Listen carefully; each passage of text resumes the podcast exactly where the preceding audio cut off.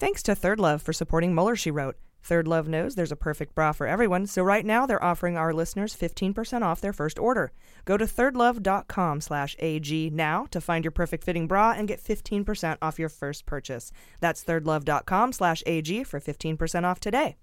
And thanks to Rothy's for supporting Mueller, She Wrote.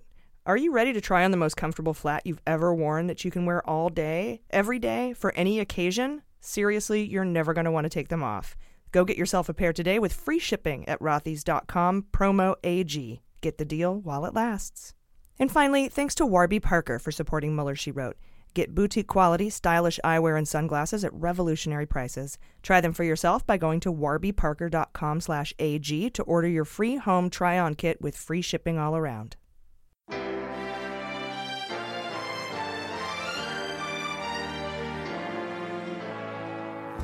So to be clear, Mr. Trump has no financial relationships with any Russian oligarchs. That, that's what he said. I, I, that's what I said. That's obviously what the, our position is. I'm not aware of uh, any of those activities.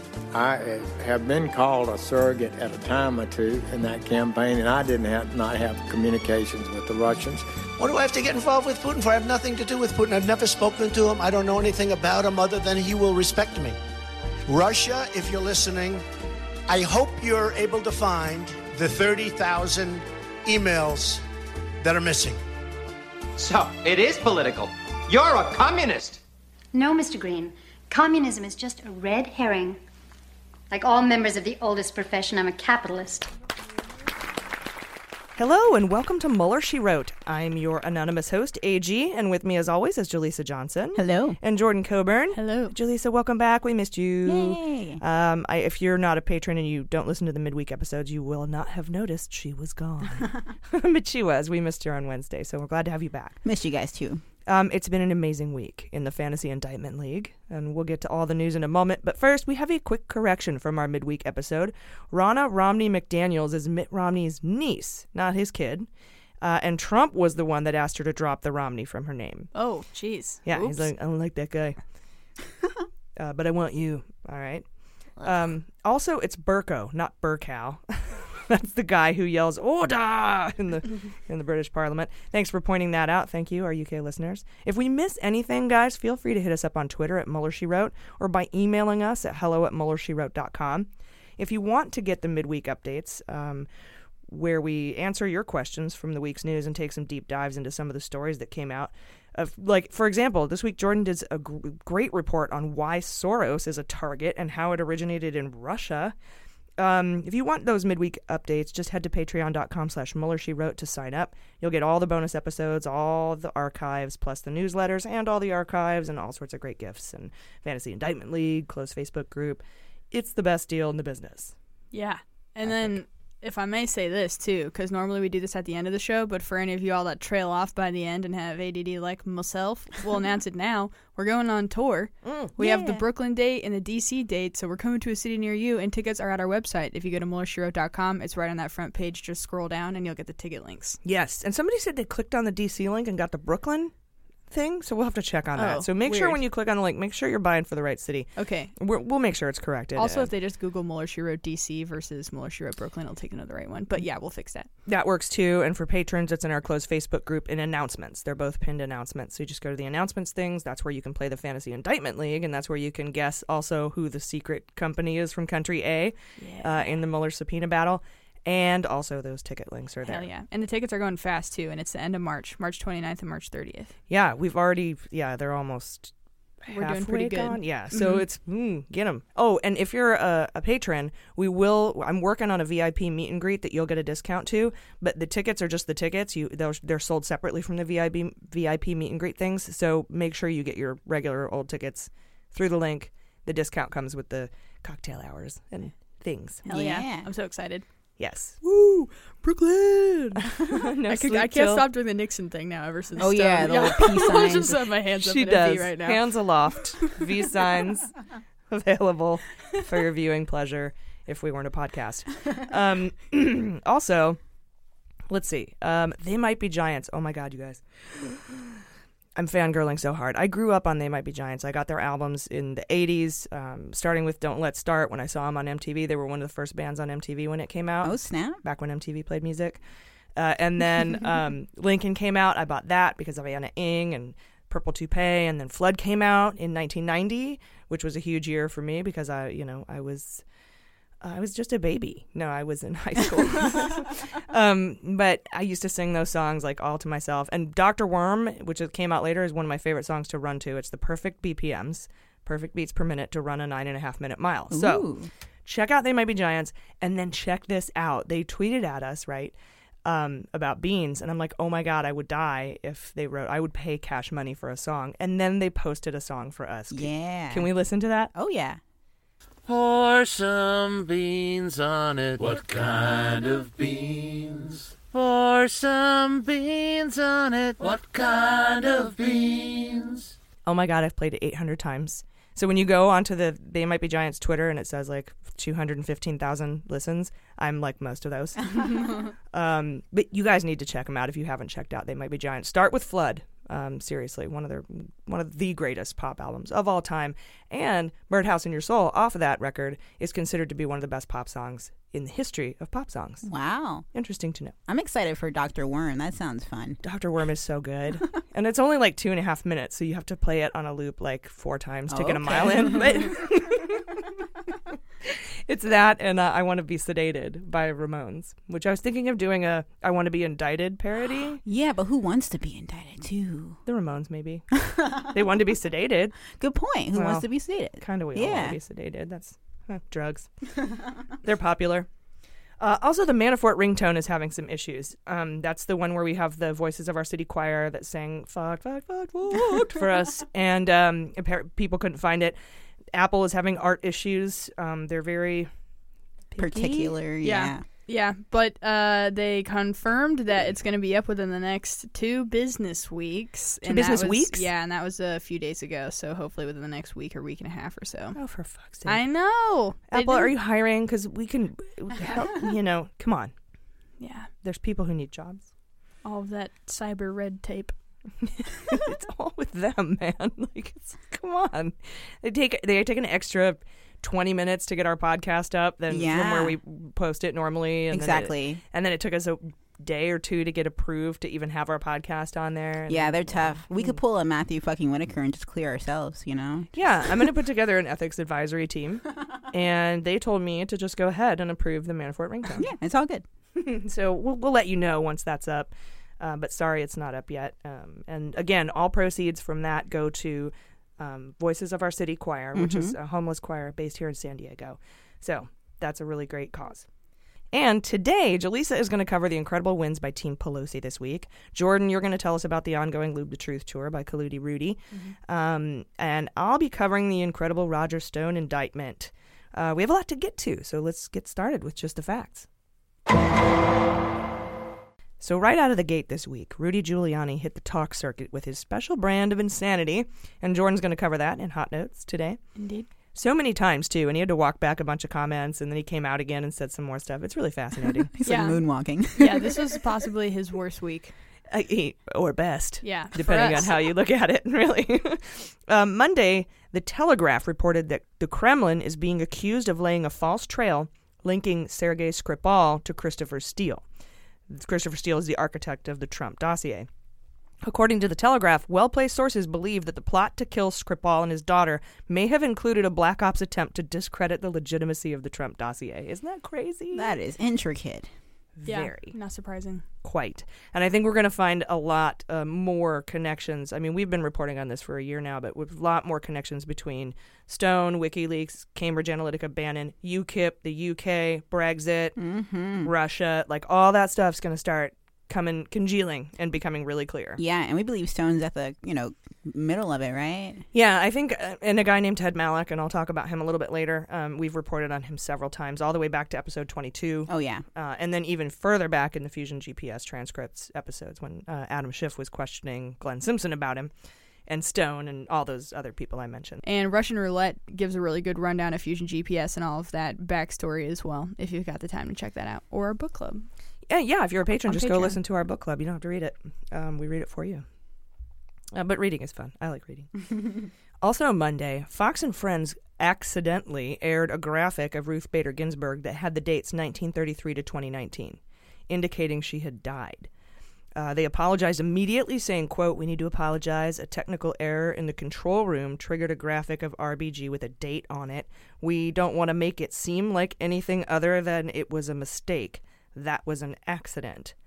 Uh, we don't want to make it seem like anything other than it was a mistake. Sounds to me like you don't want to make it seem like you did that shit on purpose. That's what that fucking sounds like to me. And I know a little bit about newsroom um, production. That has to go through at least two steps and two people to be approved to put on the air. And then also, why in the fuck are you making a graphic with the death date of 2019 for RBG on it? Yeah. Yeah, it's a preemptive celebration at best.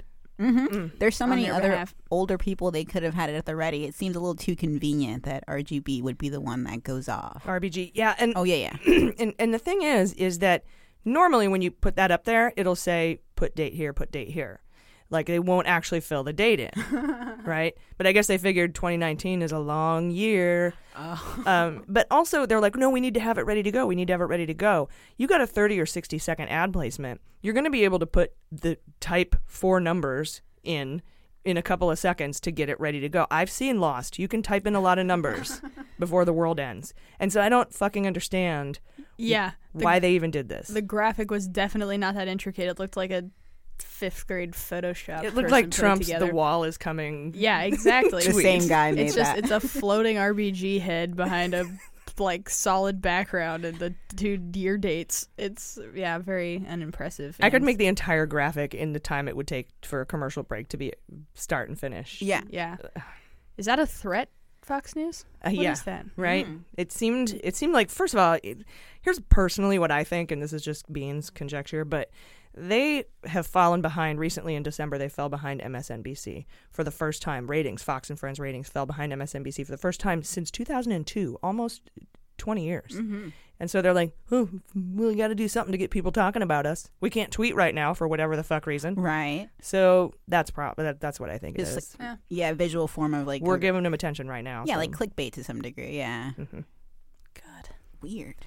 Ratings bait. we're suckers. Yeah. We covered it. We just did. God damn it! You're right.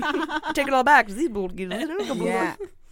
All right, still Monday, we found out that Emin Agalarov had to cancel his four city U.S. tour because he failed to reach a deal with Mueller and Congress over the contours of his testimony. Bummer. I had tickets.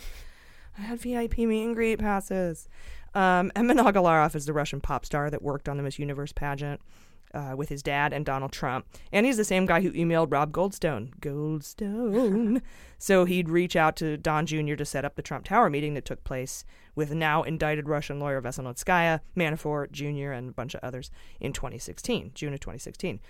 Um, the Mueller She Wrote tour has not been affected, so you don't have to worry about it. We'll be at the Bell House in Brooklyn March 30th. The night before, March 29th, we'll be at the Miracle Theater in D.C. We are not affected. Even though we were going to have Emin open for us, Yeah, the show must go on, really. we'll just have to find another opener. right. I mean, we got Goldstone. Maybe he can just go up there and talk Do a about hot things. five or something. yeah. Can you Imagine if we announce Goldstone, he comes out. What's the deal with Russians? What's the deal? How would the audience react? They would all go Goldstone. Our fans would probably be split, I think. In case you're wondering why I'm singing it that way, back during an episode 12, I think, when we Yeah, had uh, Jesse Egan on, he is the one who uh, made the joke that Goldstone sounds like a Bond villain, so he just started singing Goldstone. In the, the harmony of like Skyfall. Yeah, yeah. Yeah, hmm exactly. Well, pretty much all Bond songs go like that. So. Oh, I didn't know that. Yeah, you could listen to them all. They all sound like that. But it was just the one. so we're going to be in D.C. Maybe we can get a room at the Trump Hotel. I wonder Um, what that guy has on his rider. Emin Al- Al- Algalarov. it's like Roger Stone.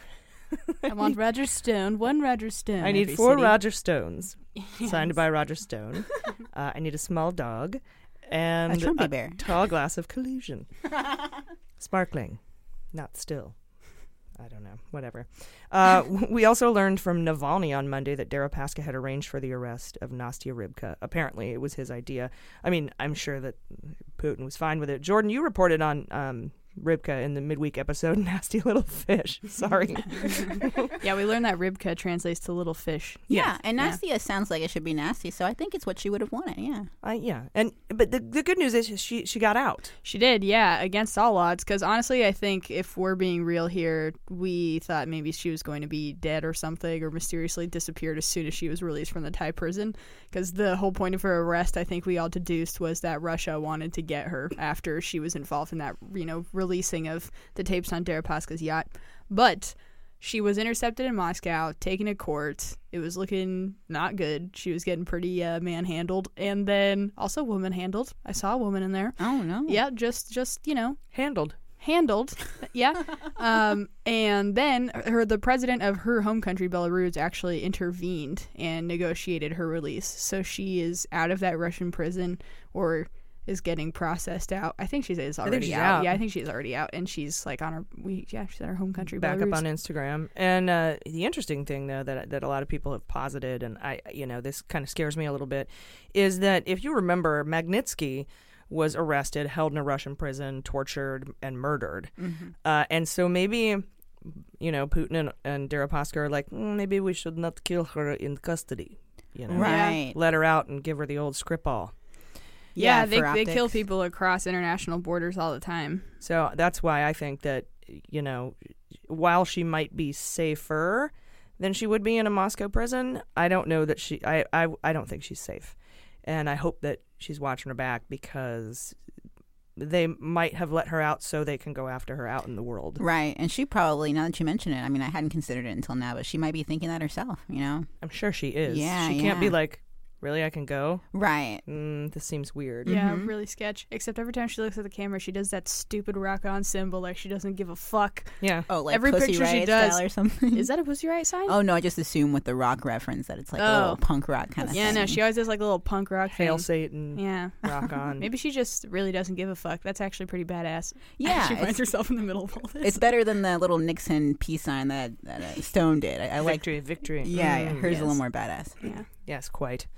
Uh, we also learned Monday that the New York Times obtained a document signed by both sides showing that Deripaska is benefiting way more from the lifting of sanctions against him than we originally thought. Uh, in fact, not only does he get to retain 45% of his company, he sold off enough shares uh, to meet the U.S. Treasury's demands of how much how many shares he would have to sell. He sold them to his family, friends, allies, and VTB Bank. So he owns 45. His family and allies own 12%, and VTB Bank owns 24, 23 or 24%. So he still has controlling interest in the company. And they're also giving him debt relief. Hundreds of millions of dollars in debt relief come along with this lifting of sanctions. Hmm. So yeah, That's it doesn't big- sound like a, a sanction. No, not at all. It's like No. the opposite. yeah. and and you know like Romney and Graham voted for this. Like, yeah, you can lift sanctions on that. He sold enough shares. We're all cool. And you know they're like "D- Trump's like this will hurt him very badly. It's we're tough. I'm tough, and it's not. He's getting so much more than he already had before. Yeah. Why are they letting this go? I don't know. Maybe they want to build a wall out of aluminum. And why is Romney letting it go too? Because he was known as being a Russia hawker. Like he likes to make us believe he is. I don't get that at all. Yeah, it's confusing. Anyway, moving on to Tuesday, Talking Points memo published a letter from the House Judiciary Chair laying out a blistering line of question for Matthew fucking Whitaker, who is due to testify to that committee this week. The former hot tub salesman and big dick toilet guy will have to answer to whether or not he discussed his appointment as acting AG with the White House before Sessions was fired, and whether uh, White House officials were involved in Whitaker's decision to ignore the ethics guidance to recuse himself from Mueller oversight. He'll also be asked if he's been briefed on the Mueller probe and whether or not he shared that information with Trump or Trump's legal team. Nadler also said he would ask Whitaker if Trump contacted him after uh, contacted Whitaker after Cohen's guilty plea to try to fire or reassign prosecutors working on the case. Weird. Um, but most interestingly is a question about the BuzzFeed reporting from last week that said uh, Trump had directed Cohen to lie to Congress. Nadler wants to know if Matthew fucking Whitaker had contacted the special counsel's office to discuss or direct them to release the statement denying parts of the reporting.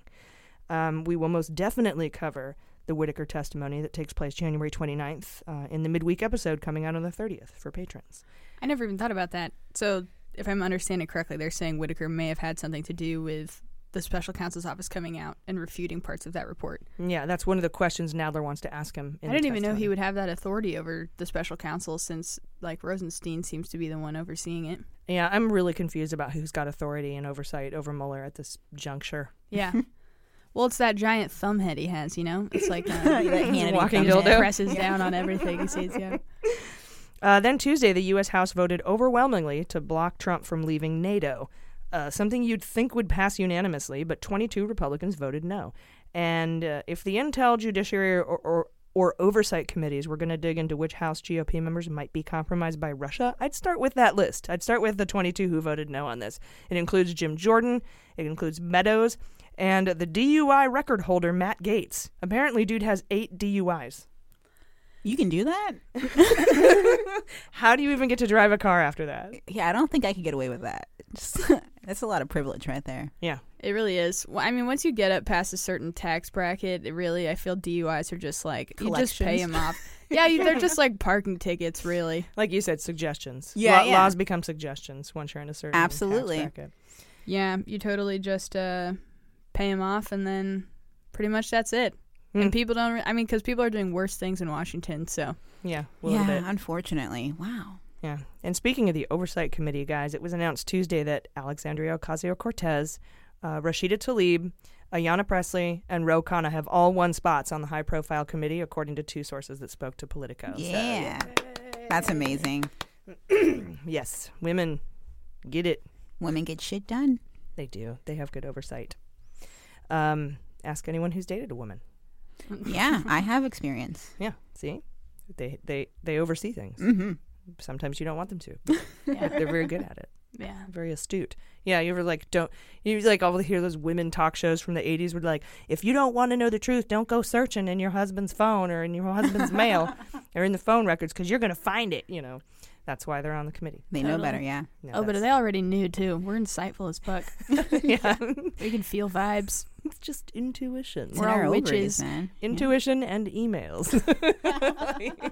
I'm sorry, I'm, I'm just I'm throwing out all these sexist old sexist tropes because I find them absolutely hilarious. And Yeah, these are not disingenuous. real. Yeah. Um, this Wednesday, Cohen's lawyer Lanny Davis called off his February 7th testimony indefinitely because of threats from Trump. Shortly after that, Elijah Cummings said they're working on a plan to compel Cohen to testify, presumably discussing protection for him and possibly including a subpoena for him to appear before the House Oversight Committee. Democrats call Trump's threats textbook mob tactics, and Cummings says, Elijah Cummings says, quote, the most upsetting thing about all of this is the fact that Mr. Cohen was intimidated, and not only was he intimidated, but he believes his family also has been intimidated and threatened, unquote. Then Friday, Republicans outmaneuvered Democrats when the Senate Intel Committee issued a subpoena for Cohen to testify in February behind closed doors. That's pretty rad. Question about that. So let's say s there's some theories out there that Cohen maybe still has some uh, non-truths floating around, and I wonder, do you think he's trying to sort of like limit the amount of times that he can perjure himself, maybe? Because I can't imagine he's come completely Well, clean yeah. by this point. Well, the SDNY, it, it, that was obvious in their sentencing memo. They're like, fuck this guy. He didn't help shit. Fuck him. Three years. Yeah, I'm paraphrasing. um, that's not exactly what they said. That would be more right. of a court filing from um, the Concord Management Yeah. lawyers. Oh, yeah. That's what I told Yeah. Dad. Fuck you. Uh, no, so the thing though here, yes, he might want to limit his testimony because he can go in and, of course, he won't have to talk about Mueller stuff. Fine. But anything else they want to ask him, he would have to answer. And if he doesn't answer, it becomes suspicious. Mm-hmm. And he's trying really hard to reduce his sentence. He doesn't want to increase his mm-hmm. sentence, you know? what Yeah. So it sounds like you might be right, Jordan, about that, like trying to not perjure himself any further. yeah. Yeah. Smart move. Yeah, he's like a, a walking can opener to a can of worms. Just anything he touches can become disastrous at any great. given moment, probably. totally. But he also he he doesn't want to.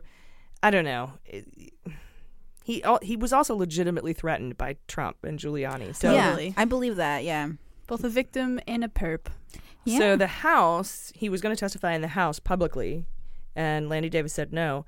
The Senate Intel Committee, run by the Republicans, subpoenaed him, uh, and they're going to do it privately. Okay. So fortunately, I think the Senate committees have a lot more integrity than the former Republican-led House committees. Um, so hopefully they'll ask pertinent questions, but it's it's going to be private, like I said. And there have been no promises to release full or redacted transcripts to the public. I'm assuming, though, I haven't confirmed this, but uh, I think they're keeping it behind closed doors to protect Cohen from the threats he's gotten from Trump and now Giuliani, who's also brought up his father in law. And I can't help but wonder yes, there is policy from Main Justice stating you can't indict a sitting president. But Giuliani is not protected by that policy, so why hasn't anyone charged him with witness tampering and obstruction? Because he brought up the same father in law shit Mhm. in the Cohen testimony that Trump did. So maybe you can't indict Trump on it, but why not Giuliani? And, and not just obstruction as we generally think of it, but obstruction as a national security issue, because it would be an attempt to interfere with congressional oversight to determine the extent to which Russia interfered in the 2016 election, which has now reached the forefront with Cohen's testimony about Trump Tower Moscow, right? And just who the hell is Cohen's father in law? Well, I found out. His name is Fima Shusterman, and he's a Ukrainian emigre. And apparently, he's the money in the Cohen family. And in 1993, Shusterman pleaded guilty to conspiracy to defraud the United States. And in exchange for leniency, he agreed to testify at the trial of his accountant, one Harold Wapnick. Uh, we know that Shusterman was an executive from the New York Funky Taxi Company and the New York Fulton Taxi Corp. Michael Cohen became CEO of the Funky one, along with Martha Cab and Barn Trans in New York and Chicago, respectively. In addition to taxi stuff, Shusterman ran a knitting factory and testified that from 1984 to 1988 he would bring in his accountants, or he would bring in his clients' checks, give them to his accountant Wapnick, and then he would come back later to collect cash in paper bags or envelopes, and Wapnick would keep 3%. Lord knows what Wapnick was doing with the money. Uh, but starting in 2003, Shusterman had made enough money through this scheme to purchase his first apartment. And where did he get it? Trump World Tower. And by 2005, Shusterman had spent $7.6 million on Trump properties. I was able to find most of this information in Seth Hettena's book called Trump Russia, which is available on Amazon and wherever books are sold. But do you think this was the best idea for Trump and Giuliani? One, to commit a federal felony by threatening a witness in public, and two, leading them to shady real estate purchases that involve Trump? Exactly. It's called a kamikaze, right? Trump should have just said, look into Cohen's father in law. He's shady and launders money through real estate purchase. I know because I was there. Like, yup. Exactly. I mean, they're desperate. They must be. That's so funny. know. That's exactly what he did. Just set out a trail of breadcrumbs right, to Right his back own to us goddamn in a door. circle. God He's like, damn I it. know everyone who did wrong shit. Oh, but it was pointing connected to me. himself. Yeah, well, I mean, it also sounds like his father-in-law's gone through legal proceedings about it all, and there's really not much more to be had. There's it's not. like emails. Except look more into the trail that leads to Trump. He had a deal. He paid five thousand dollars in restitution, I think, and some other, you know, like I don't know what what other punishment he had. It's in the book Trump Russia. You should check it out. But like, why? Unless Trump knows more dirt, which is also still stupid. Yeah. Yeah, it would just be interesting to see that All he's. involves him, you know. Yeah. Yeah, I have a question because I'm a little bit naive when it comes to um, the logistics of white collar crimes. Uh, so when he's giving his check to this guy, then he takes three percent and then gets cash back. The idea being he gets cash that he doesn't have to pay taxes on, right? And the guy just kind of makes the money disappear somehow and takes a three percent cut. That and he's probably taking that money. And you know how like we pay our social security and the government is supposed to give that right back to us or right back to the old people. Mm-hmm. I'm sorry, not old. Um, people over 65 and sometimes 62 if you go for early. Um, that's not old, but uh, we do that. W- but, uh, Eventually, at some point, the government started taking all of our money and investing it and keeping the winnings.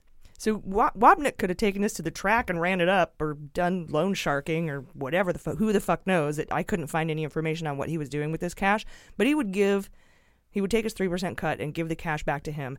Now you have cash that you don't have to report to the taxes, and who the fuck knows what Wapnick was doing that with that money. Mm-hmm. Right. The three percent for the risk he assumes by doing whatever sketchy things he's doing. Right. So Trump sold him a bunch of real estate with uh, f- with money that didn't get taxes paid on it. Uh, and so And Trump is Trump's pointing like, a big "You- arrow. You should all look at that. Yeah, right. Because that's totally normal to buy an entire apartment in cash. Yeah. That doesn't say anything sketchy at all. It is a smaller. point six million dollars in Trump properties. That's a lot. It's just a smaller crisis than like treason. So Trump's like anything but Mueller. Just like, but that is Mueller though, or it's you know it's close enough. Now he'd hand it off to Southern District of New York. Yeah, Yeah. it's probably it's not relevant enough. No, it, it would be like I mean, and that might also be Or in what you know, because Cohen took over those taxi companies, the, the Medallion Stallion. Funky town. funky. New York funky taxi. what the fuck is that? That's funky. Uh, all right, guys, we'll be right back. Hey, Mueller Junkies. Mueller She Wrote is brought to you by Third Love. Talk about the most amazing bra I've ever like worn in my life. First of all, you go on, you take the Fit Finder quiz, and their website is super easy to navigate. You just answer a, a handful of questions about size and shape because they do cup shape, which makes a difference in what bra is going to work best for you. Uh, and they talk about your old bras and what was wrong with them so that they can, you know, make up for the shortcomings of other people's bras. And then you place your order, and they're fantastic. And and my favorite thing now is they have these new breathable Pima cotton ones, and they have undies too. And they're so soft, and they're perfectly t-shirts. You get no spillage. Straps don't dig. It fits perfectly. Yeah, I absolutely love the products I've had so far. I did not go for the t-shirt bra. I got one of their more standard ones, but it's so comfortable because normally more standard bras are really they dig into you and they're not comfortable at all. These are really soft around the edges. The straps are wider so they don't dig into your skin, which is nice because I got Some big ones. and they smooth in the back too, because I get the back roll thing that happens, and I don't like that. But these don't have that. so- Right, and the clasps are really high quality too. I never have to worry about those like breaking or bending or anything. and then, because I'm, I'm serious, and uh, then my then the yeah the undies are great too because they're they're the, the seamless ones are awesome. I love those. They don't ride up; they just kind of stay where they're supposed to, and that's great. Yeah, I got the undies too with the matching bra, and I love how cute it looks like just as an outfit. It's like it's really cute, and they're super light and cozy. You'd wear it out if you could. I- know- if I know you- could. I know you would. yes. Uh, and what else is cool is that f- half of women fall in between standard cup sizes, and they have half sizes, and that's perfectly wonderful for me because I am one of those 50% of women. Hands down, the most comfortable bra you'll ever own. So, everyone. Third Love knows there's a perfect bra for you, so right now they're offering our listeners 15% off your first order. So go to thirdlove.com slash AG now to find your perfect fitting bra and get 15% off your first purchase. That's huge, you guys. Thirdlove.com slash AG for 15% off today. You'll be glad you did.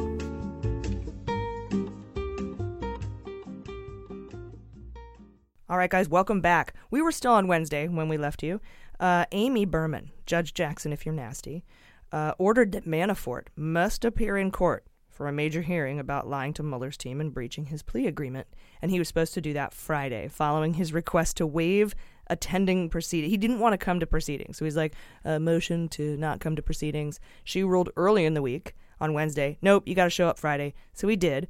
Manafort disputes the over 800 pages of evidence the special counsel office provided uh, that Manafort lied to prosecutors. So they handed over all this evidence because you know if you remember, um, Mueller made this uh, breach um, file that said that said Manafort lied about five things after you know he started cooperating. Mhm. The judge was like, "Give me the evidence." So he handed over the evidence, like 800 pages, and he's like, "I got more, but you just let me know if you want more." Right. So now Manafort's disputing that. He didn't want to have to show up in court. The judge was like, "You have to show up in court." So we thought this big thing was going to happen Friday. Um, but you know, he you know he said that the basically he was like when he asked said he didn't want to have to show up to court. He said that the travel from jail to the federal courthouse is too time consuming. What the fuck are you doing? What is it taking away from? what racket are you running out of prison that you can't take time off work? It's 30 minutes of exercise, cutting into that circle walk time. Yeah, he's like studying the Bible or something for the first time. yeah, getting jacked. Getting jacked. He's carrying his wall out into the yard, one handful at a time. Shawshank. Uh, Judge Jackson said he's missed too many court hearings and Friday's too important. So Wednesday's filing was heavily redacted. We didn't get to see much of what it said. But Manafort showed up Friday. No decisions were made, but Mueller's team is telling the court he should not get any leniency in sentencing. Zero leniency. That's going to add 10 to 20 years to his already seven year sentence.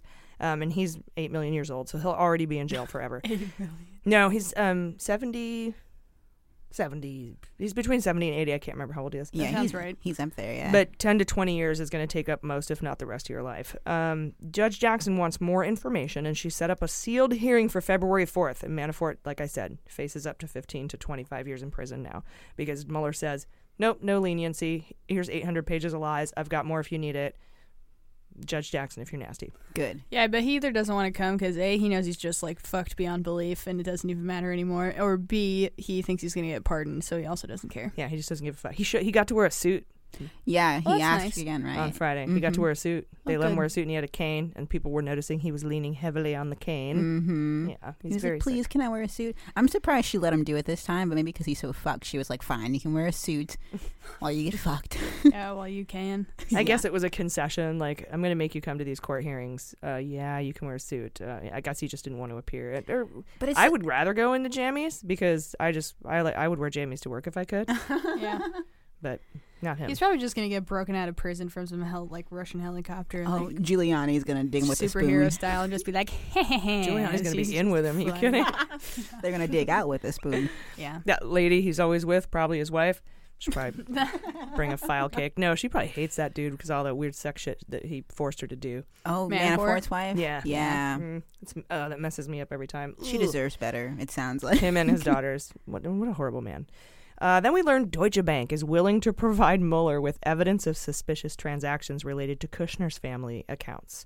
Um, the board chairman handed an embarrassing report to German banking regulatory agency called BaFin, which is probably just banking financial regulatory agency.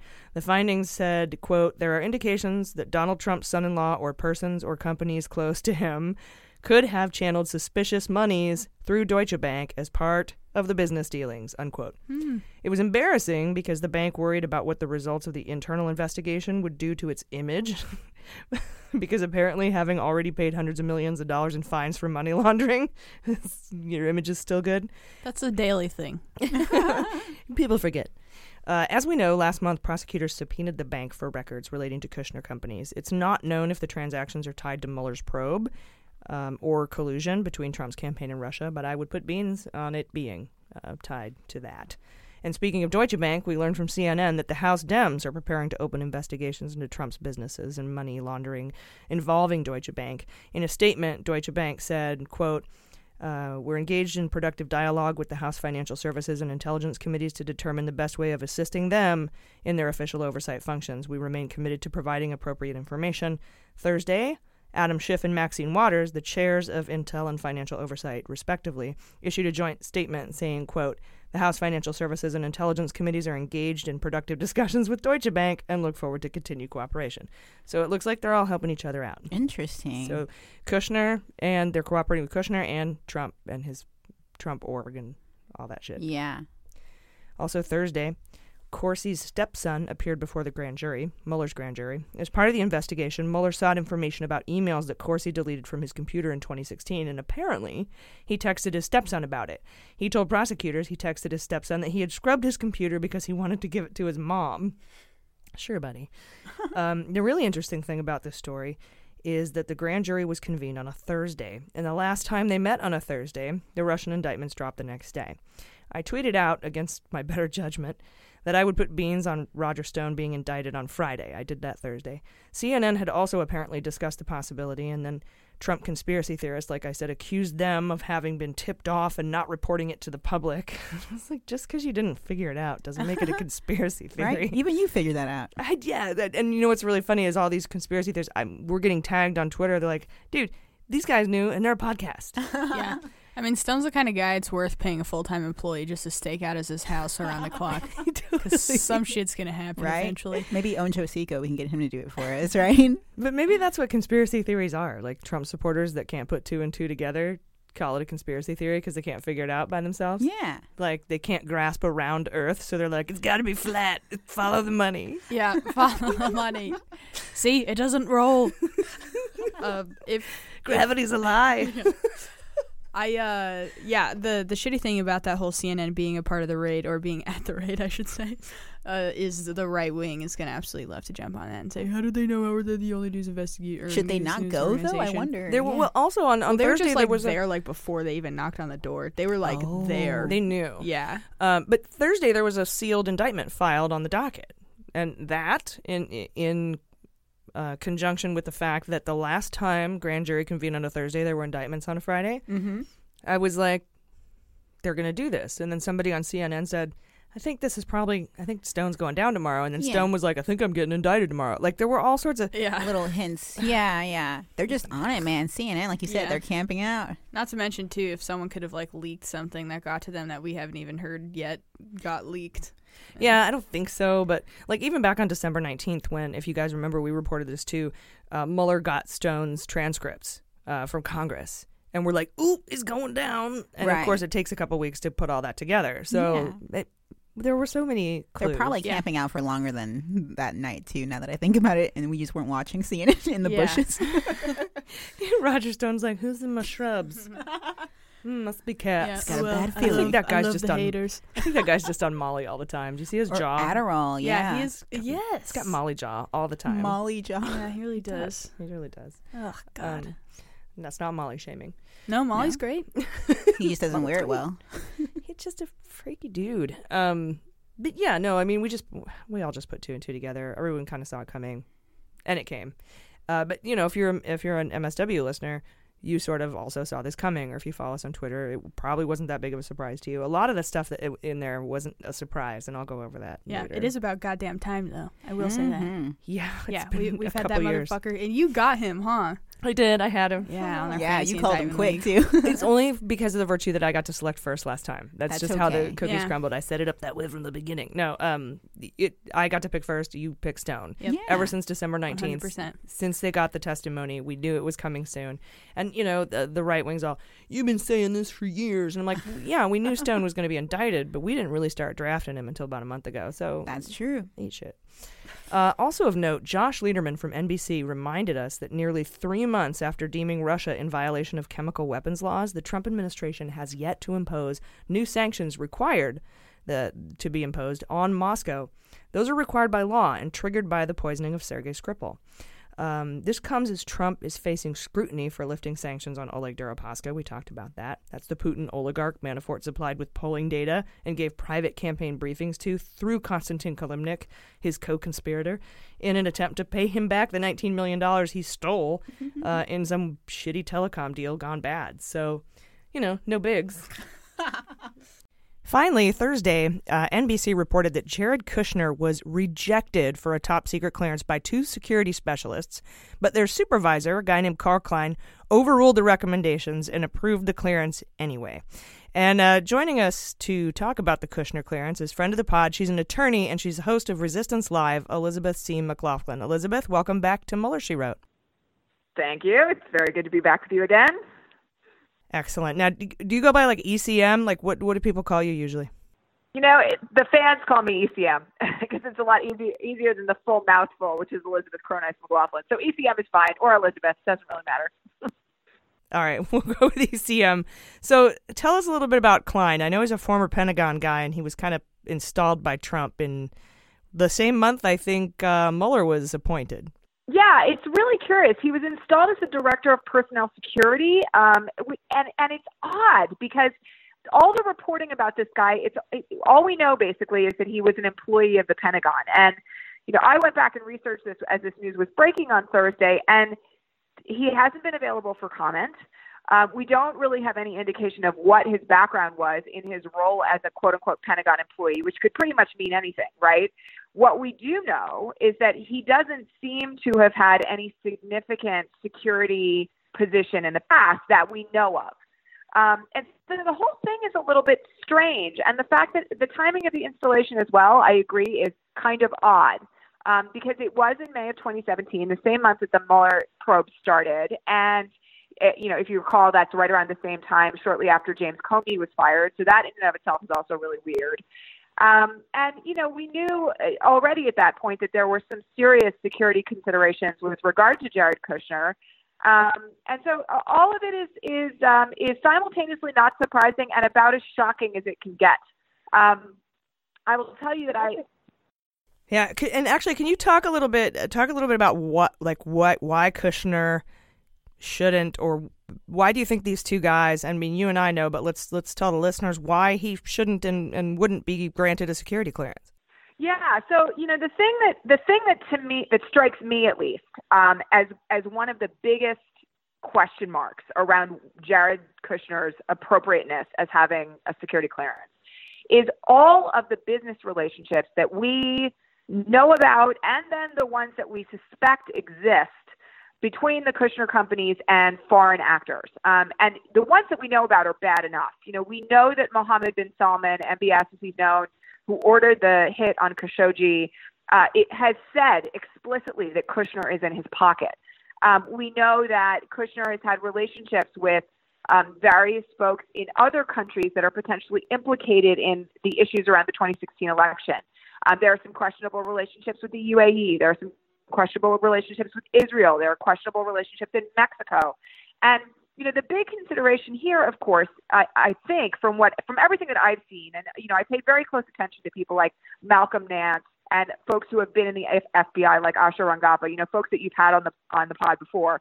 Um, you know, one of the things that's really of concern to them, and I take them at their word, um, is that when you have business relationships that are potentially implicated with people who have adverse interests in the United States, it's a really big question mark whether or not you should be given access to intelligence materials that then potentially you could sell, um, that potentially could be traded if there is compromising information out there on you that you want to keep secret, um, and that otherwise might be leveraged, um, you know, in ways that are jeopardizing the security of the United States. So, um, you know, those Right. And and and I'm sorry to interrupt you, but even if we like look at this from a completely like Trump supporter point of view, like Kushner is a great dude, he's just a good businessman, right? Even if we look at it from that point of view, if you still have business ties to uh, adversaries in the United States or people who can buy influence in the United States, you then become they, they have leverage over you, just like you said, and and could then be blackmailed. So even if it, if if you take Kushner as a totally innocent party, which he's not, but let's pretend he is, so that you know, because that's the argument you're going to hear. He could, he still can be blackmailed by these bad actors, right?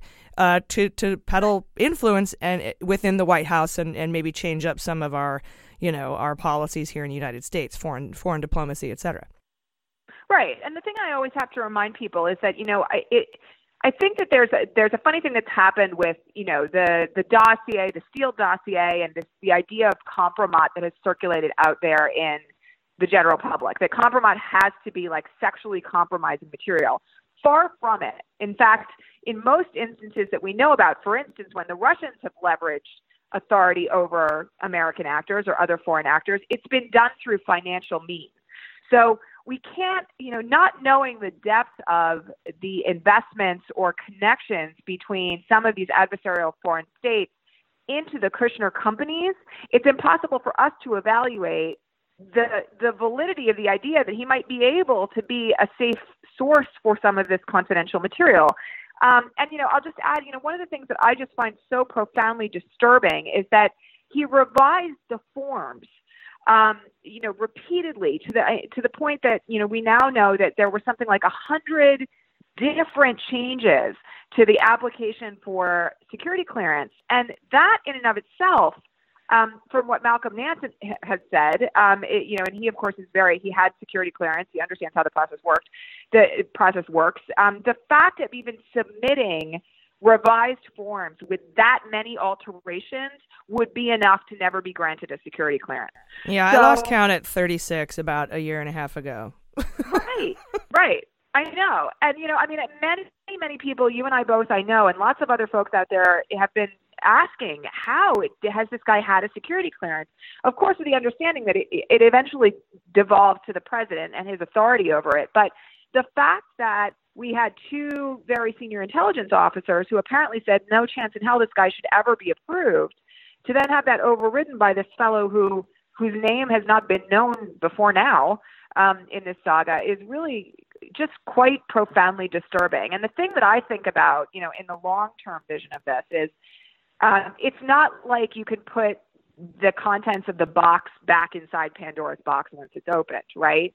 Who knows what he's been given access to? Who knows what, even if Trump is removed from office, he's going to know and be able to sell or share with enemy powers down the road. Um, and so, you know, I'm of the view that as with the other 30 people who this happened to, those security clearances, including Kushner, should be yanked now. Uh, I know that's not going to happen, but you know, we, we're already in a situation here where a year and a half later, who knows how much stuff he's seen. Um, and I know the CIA took uh, efforts, at least, to limit his access to their technology. Thank goodness. But you know, he's had at least a moderately high security clearance for a very long time now, and who knows what the damage of that is.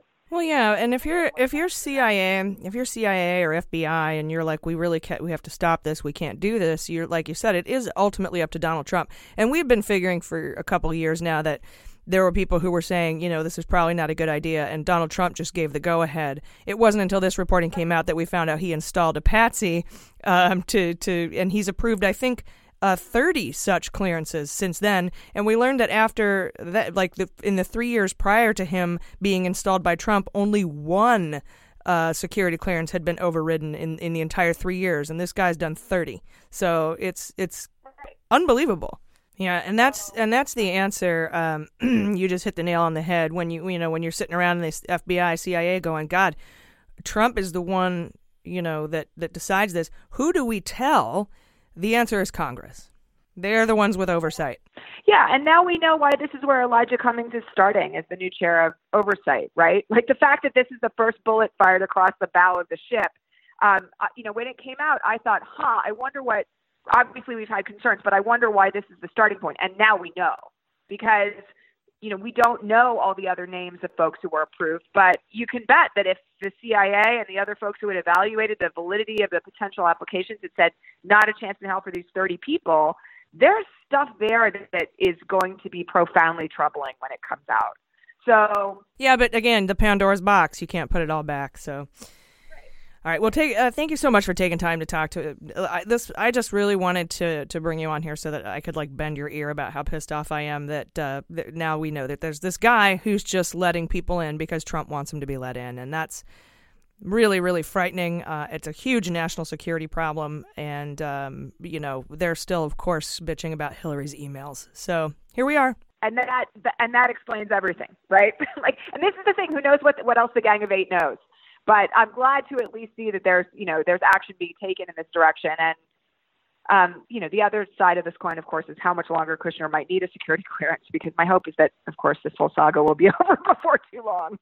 All right, Elizabeth, thank you so much for coming. ECM, thank you so much for coming on. Everybody, check out Resistance Live. Elizabeth, can you tell everyone where they can uh, find your show?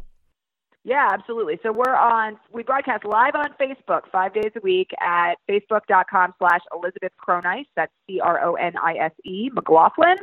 Uh, you can also find us on Patreon at patreon.com slash resistance live, and we're on YouTube and iTunes and lots of other places as well. Girl, I don't know how you do it daily, but thank you for everything that you do. and uh, we'll we'll send everybody your way. Again, thanks for coming on, everyone. ECM, Elizabeth Cronise McLaughlin from Resistance Live. Then Friday, we learned from Scott Stedman in a, one of his Medium articles that the developer in the Trump Tower Moscow deal, known as IC Expert, appears to have about $90 million that has gone missing, uh, or gone walkies, as Maddow would say. Two weeks after the agreement with Trump to build the tower, IC Expert received a loan from Sberbank. Uh, sounds like Sperm Bank, but it's not. it's I'm going to call him Sperm Bank. Yeah. Uh, and it's impossible to not make that you joke. have to. You have to. Um, and documents obtained obtained by Stedman now show that 90 million there's a 90 million dollar discrepancy between the amount of the loan and the actual amount of capital that Sperm Bank extended. One month after the loan was finalized, which was one month after Trump signed his letter of intent for Trump Tower Moscow, three Cypriot companies that comprise the ownership of IC Expert began executing the loan. According to Stedman, the true owners of the offshore companies remain unknown, but at least two of those companies were controlled by a Cypriot lawyer named Christodoulos Vassiliades. Uh, Chris. Chris. Chris V. With known ties to the Kremlin. Uh, and he's also the director for Sperm Bank's Cyprus branch. Weird. It's important to note that even though there's no public evidence that any of the missing money flowed between anyone associated with Trump and IC Expert, a letter from CEO, the CEO of IC Expert, Andrei Rozov, to Michael Cohen in September 2015 outlines a plan to use a company in the United States to handle matters related to Trump Tower Moscow. And Felix Sater acted as a go between for Cohen and Rozov, along with other Russians that participated in the Trump Tower Moscow negotiations. So it makes you wonder if Sperm Bank is at the center of the super secret Mueller subpoena, right? Um, they do have a U.S. office, Oh. also on 57th Street, where all Russian banks have offices, apparently, along with the Qatar and Qatar Investment Authority. Uh, but but Sperm Bank is sanctioned, So now I have to wonder if just because a com- company is sanctioned, does that mean they haven't or can't do substantial business in the United States? Because if you remember, some of the court documents have said the secret company from country A does substantial business in the United States. So I was discluding anyone who's been sanctioned. Um, but maybe I shouldn't. Right. Considering this administration, you can still do things while sanctioned. So, yeah, and yeah. everyone's fucking sanctioned from Russia. So yeah, yeah, good point. Yeah, I guess it could just be some really specific part of their business operation that's sanctioned or something. Yeah, and that was one of the main reasons I still have QIA, uh, Mhm. the, the Qatar Investment Authority, is because they're not sanctioned, and they planned uh, a couple years ago that they were going to do thirty-five billion dollars in business. Yeah, but kind of to Jaleesa's point, thinking about it now, would Trump even do business with a business that was not sanctioned? That's just not like him. it's not. Tr- all Trump Tower Moscow, VEB, VTB, Sperm Bank, uh, they all are sanctioned, and they all had their hands in this. So, ninety million dollars is missing. That's six billion rubles. That's a lot. Six billion. So finally, Friday night, um, Maddow tried to get uh, a committee member, uh, one of the Intel oversight, I can't remember which Judiciary Committee, tried to get them to tell her what transcripts have been sent over uh, to Mueller's office because that gives us big clues as to who could be indicted next, right? And she wanted us to watch those beans. so, but oddly, she, what she did find out when she did some poking around is that Adam Schiff said Friday that his first order of business in the House Intel Committee would be to hand over all the transcripts uh, they have to the Mueller team. But there's a problem. The committee cannot conduct any business until all the members are named and seated, and the Republicans have not named anyone for the committee. Not one member. They've named folks for 23 other committees, just not House Intel. And once again, that to me is obstructing justice. Of course, they're protected by the speech and debate clause, so they can't get in trouble for it. Nothing can be done. But What there- is the speech and debate clause? Uh, it just says that any business you do as a congressman can't be a crime, pretty much. Oh, that sucks in this case. Anything you do in, in, in your job. Yeah, they're using that loophole to get away with holding up the investigations. Yes, that's what they're doing. That this is their last hail mary. They're not seating. The Republicans aren't seating any members for for Adam Schiff's. And how committee. long can they go on with that? No idea. I have no idea what the remedy is. Wow, that's so fucked up. There's so many meta shutdowns going on in there. yeah. we'll shut ourselves down. I- unless there's some way to look at it as uh, a national security issue um, by obstructing justice to you know obstruction is collusion Mhm. or conspiracy to to block the investigation and oversight into Russian meddling. Maybe somebody could file a lawsuit or something. But I, you know, maybe crew. Hey, what are you guys doing? Right. Or Elijah Cummings, he's heading it, right? Maybe. It's Adam Schiff. Oh, Schiff. Okay. Is the intel. Yeah. I wonder what they could do then. This is yeah, like Nunes's old stomping ground. Yeah, this is Nunes's old committee. Hmm. No wonder. I didn't know that. I didn't know that they weren't having anyone se- seated at that committee. That's in, in just this one. Why not the uh, the oversight committee then? Wouldn't they have a lot of crap against Trump too, like a lot of leverage? Uh, I don't know. I don't know if the other 23 committees include oversight, but they've seated other committees, and so, but not this one. yeah. The HIC really has something to live for now too, especially after the Republican mess that happened before it switched over to the Dems. Yeah, I think really the Intelligence Committee is sort of the crux of the oversight for Russian meddling. That makes sense. And yeah. so that's kind of where they want to, mm, focus their attention. Yeah. yeah, where they want to not be helpful. Yeah, it Yeah. also has some of like the most powerful Dems sitting in Congress right now for sure. Oh yeah. And the smartest too. Like these Yeah. are like the brightest legal minds of a generation. Like that- Swalwell. yeah, He's amazing. Oh, he's on this Schiff. one. Okay. Okay. Swalwell. Yeah, Oh, all the people is- that were like coming out against Nunes and his foolery. They're Is that a back with word? the vengeance. Foolery. Yeah. he- tomfoolery, Foolery? shenanigans, Yeah, definitely Falderall. shenanigans. Yeah. Gobbledygook. I like that word. gobbledygook, who, who, brouhaha. Yeah. There's many words. Brouhaha. Hootenanny. I don't know. I'm just making stuff up. Yeah, it's hootenanny. exactly. I don't know where I heard that. It's it's a thing. oh, good. Good. Shenanigans. Well, thank God Mueller can still continue his work, and it's nothing is actually like resting on the HIC. It's true. We just can't get it out to the public until Yeah. You know, and and also Mueller actually, if until he gets those congressional testimonies, he Oh, can't yeah, charge that's anyone with good lying to. Congress. Oh wow. Yeah, that's a good point too. So it could actually be holding him up. That's true. Some of these indictments, though, while they do like, it seems like they mostly include lying to Congress. They also have witness tampering and some other Mhm. things Top attached two, to it that like Family hopefully he could get without those. Yeah. What are the top Top two ten answers GOP? are on the board. Yeah. what I've noticed is that people who are going to plead not guilty, people who are going to fight, Mueller charges them with all the shit. Like Stone got seven charges, Manafort got a zillion. You know, I can't eighteen. Right. Counts ten in one and eight in the other, or something like that. Um, and if he thinks they're going to cooperate, he does the lying Flynn. to Congress Yeah. Yeah. um, charge. So, yeah, if if there are other people who want to cooperate, he needs those transcripts to be able to charge them. It could hold, like Bannon, for example, Mhm. it, it could hold him up. Yeah. Yep.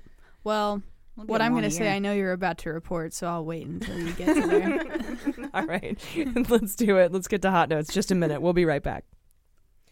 Hey, Mueller Junkies. We want to thank Rothy's for supporting our podcast. Rothy's shoes are stylish, sustainable, and comfortable enough for everyday wear anywhere. They transition from day to night seamlessly. I got mine and I, I, absolutely love them. I can't say enough good things about them. And not only are they the most comfortable shoe I've ever worn, they're super sustainable. And you know that's really important to us. Um, at Mueller, she wrote, they have already recycled 20 million plastic bottles making their shoes. And you wouldn't even know that they're made out of plastic bottles because they're so soft. They're machine washable, and they have four styles the flat, the point, the loafer, and the sneaker. For women and girls, and people identify as women, and dudes if you're into flats. I mean, I, they're so amazing. I love my. I got the regular classic flat. Oh, I got the loafers with the leopard print. Oh, fancy. Yeah. I got the sneakers. How do you like them? I love them so much. I wear them when I surf at night because I can walk around forever and they're so comfy. It's That's like, awesome. Yeah, it's like walking on clouds. Yeah, and wet dry, like they're super. They're just absolutely fantastic. Yeah, I was really impressed when we got them. Yeah, and I'm not like I like really endorse this product. I friggin' love them. I never take them off. And what the, my my favorite thing because I'm super lazy is I can machine wash them because you know foot sweat. but also I wear them to work at day, uh, work to work during the day, and I can wear them out at night. And they're like this. They're just absolutely incredible, and they're so soft and comfy. And the, the soles of them, they have they're like non-slip grip. They're so fantastic. They're perfect. Yeah, I truly could not recommend them enough. Yes, me neither, and I love them, and I know you will too. And right now, they have an amazing deal for you guys, Mueller Junkies. Use code AG at checkout to get free shipping with no minimum. Uh, that's free shipping, free returns, free exchanges on your Rothy shoe, and trust me, you're not going to return them anyway. um, they're true to size. I found that out myself. Go to rothys.com, that's R O T H Y S.com, and enter AG to get your new favorite flats and free shipping. It's a no brainer, comfortable, stylish, and of course, very important to us, sustainable. So get yourself a pair today, rothys.com, promo AG, and get this deal while it lasts. You'll be glad you did. All right, welcome back. Hot notes. All right, you guys. Today, Jordan has the Lube the Truth update from Rudy Giuliani. But first, Jaleesa, you're going to break down the multiple embarrassing Trump defeats this week at the hands of the amazing Nancy Pelosi. And if, you, if you didn't like Nancy before, you got to love her now. That's kind of me. I didn't know why I didn't like her before, but now I love her. P- Pelosi the Pussy Whip, as we call her. Yeah. Oh, oh, yeah, that's right. hmm my hero. So yeah, Trump is definitely getting his ass kicked politically right now. He's handed Pelosi not one but two back-to-back wins. So the first time Trump caved to Pelosi is when he agreed to not do the State of the Union address until the government was reopened, and the second time was yesterday when he agreed to temporarily reopen the government, even though he's receiving no money for the border wall. That's right, because she was saying, you know, you can't do your State of the Union. And he's like, I'm going to do it. And you're like, no, you can't do it. Not in my house. Mhm. No, I'm going to do it. No, you can't do it. Uh, I don't know if you know this, Mr. Trump, but, and I didn't know this, but you actually have to get a vote in the House to invite the president to do State of the Union. And the State of the Union in the Constitution, it says that they have the right to give it from time to time. It doesn't say every year on January 29th in the House of Representatives. So she was like, go ahead and write a letter or whatever, but she wasn't. But then he came. Yeah, because he's not entitled or as entitled as he thought. So that was beautiful. And this was crazy because Trump said the whole point of the shutdown was to get funding for the border wall. And here he is getting nothing.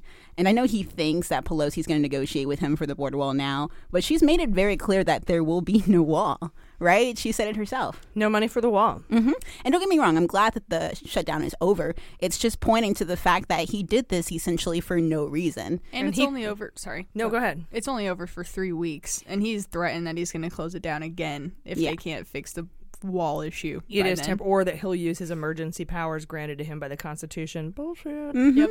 Uh, to do that, I think he'll call a national emergency and get sued and lose again. But Yeah, I mean, I was surprised that he didn't do it initially because he usually is willing to do anything to win, you know. But in this case, I feel like he's met his match with Pelosi. You know, he knows what's at stake.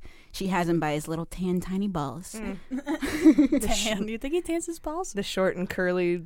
The, wh- Eh, Do you think he has the same head hair problem, like with his Oh. pubes? No, I don't know. like a little all- toupee down there. Like they're all over to one Yeah. side, and when the wind blows, it all flaps over. Oh yeah, I can see reveals that. Reveals the micropene. Stormy nose. Hashtag stormy nose. Oh my god.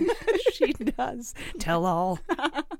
So I also thought it was interesting that uh, he announced this reopening of the government on the same day as the Roger Stone arrest. So some people are speculating there's some distraction or diversion tactics there. and he did it in the Rose Garden, which is generally a celebratory announcement um, Mhm. spot. Like traditionally, when you announce something in the Rose Garden, it's because you won something, right? And he wanted to give give the look, we did it. We're reopening the government, and people clapped, and I'm like, what the fuck? Yeah.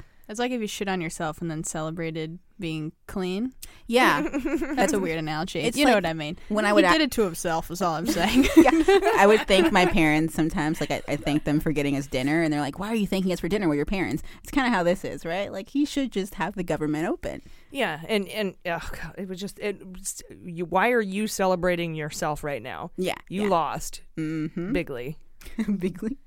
But nonetheless, Pelosi did succeed at letting Trump's base know that he's not as bold and brave as he used to be.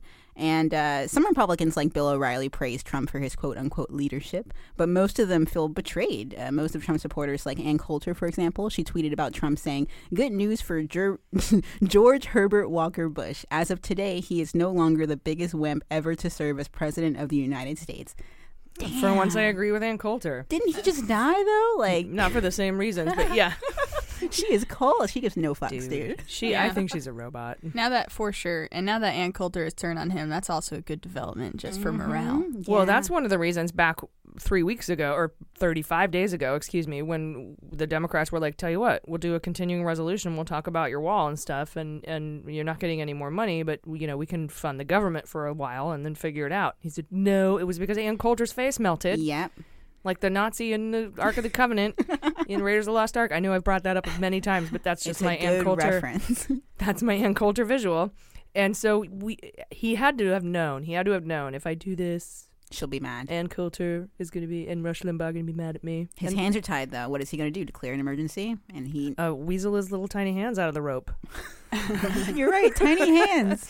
slip through the cuffs. They come in handy for something. Do you think if they ever Handy. take down the wall, there'll be like anti-tree huggers sitting up there, just like refusing to leave until They're hugging like, the you wall. can't tear this down. Yeah, just Wall watch where Ann humpers. Wall Coulter sitting huggers? along the wall, wall humpers. just like right-wing Humpty Dumpties, just Yeah. refusing to leave. I'm gonna call them wall huggers from now on. I really like wall that. huggers. Ooh. Yeah. I have a nickname for Trump, too. The Caveman. Oh yeah. Oh, I like that. Digging it. Geico commercials. That's good. Although I would like to celebrate him caving yeah. because Yeah. it's a good thing that he caved. Cave yeah, man. yeah. That's In positive. general, at least on Mhm. this thing. Yeah. So Pelosi 2, Trump 0. At least. Yeah, at It's least. only gonna get worse. I, I Mhm. would say like four zero because at least like even that she dresses better. That makes Did- sense. Did you see that tweet that Ann Coulter had that was like, yeah, why don't instead of deporting whatever some ridiculous number billion illegals, Eleven million is usually yeah, eleven, number. yeah, eleven million, yes. um, Numbers. we yeah we uh we we just got rid of Jared Kushner or something. Did you see that tweet? Fine, that- deal, Yeah. deal. Well, I didn't get. I mean, I- Keep all of the immigrants Is that, are that- here and give them all asylum, and we just get rid of Kushner. I'm down for that. It's a yeah, little- I'm just wondering what that was in reference to exactly, Yeah. like where she, what angle she was coming. From. Was she at being that from. racist? Like, is she saying it takes 11 million Well, I'm gonna to make up- assume that anytime she talks. Eleven million Mexicans make equals for one one Kushner, oh, that's funny. one rich Jew in the White House. Yeah, that's, that's, probably how she precisely sees it. Yeah. That's funny. Sorry, I That's pers- stepped on that joke. That's funny. Oh, no worries. Math. Oh, they're afraid of numbers because numbers are Arabic, yes. and so they they fear them. Mhm. That's my. I've been saying that for years. It makes a lot I'm of Sorry if sense. you've heard it before, but I'm gonna keep saying it. If you're xenophobic, numbers. Numbers are scary. Arabic. Yeah. They are. All right, Jordan, what happened in the world of Kaludi Rudy this week? Because it was a fantastic week for us. Not so good for him. Yeah, it really was. And patrons, you've already heard this reporting, so you can earmuffs if you'd like for the next few minutes. Um, Earmuffs. yeah, because it's pretty. I mean, any yeah, it, it's kind of traumatizing just to hear anything about all these people. So you know, do whatever you need to do. So Giuliani goes on CNN. Uh, he lubes the truth this week, but the but the lube it's very messy. He just makes a complete fool of himself and everything. He did a series of interviews in, in which he was just like entirely all over the place. And uh, pretty much he covers a bunch of topics at this time, at least he was asked about, which is off topic for him itself. Usually he's just mer- word vomiting stuff that no one asked about. Uh, he still got himself into trouble, though. That definitely is not an element that was absent this week. it reminds me of that whole fucking scene in Goonies, and I know we've used this clip before, and maybe we'll use it again here. Uh, but basically, they they like are threatening the chunk, the little kid, Oh, yeah. to tell him everything that they know, and and he's like, okay, when I was seven, I. Pushed my sister down the stairs and blamed it on the dog, you know, and he just goes into this whole big diatribe of shit that nobody fucking asked for. I love that clip. And that's what Rudy does. You're like, hey, Rudy, how old are you? "Yeah, No one colluded with anyone, and I don't visit Russia six times a year. The end. You know, Yeah. You're like, whoa, bro. Yeah, exactly. Um, but this week, since there was all and there was enough news that came out that had enough questions to keep him busy on actual answers to actual questions. Uh, the first thing that he, or just one of the things I should say, because this is also disjunctive, and he's just blurping, blurping. That's a that's like a it. that's a word now. It's like Blumpkins, but through the mouth. Yeah, exactly. He's blurping everywhere at all these different times on all these different topics. I watch too many South Park episodes sometimes. Uh, I need to watch more. Um, so basically, one of the first things is about the BuzzFeed news. Obviously, that comes out and reports that Trump directed Cohen to lie to Congress in his testimony. Giuliani says that he doesn't know if Trump and Cohen had ever even spoken at all about his testimony, but if they did speak, he certainly didn't direct him to lie. Right. And, and that's Take my so word for it. typical. It didn't happen, but if it did, I didn't do this, and even if I did, it's not a crime. Hillary's emails. Yeah. Exactly. We that's exactly the same Yes. mo that they've always been using, and they learned it from is it Roy Cohn?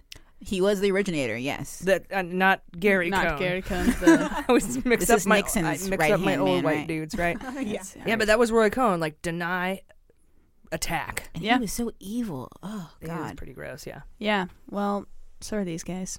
Yeah. They all fucking suck and they just keep regenerating like skin cells on a baby's bottom.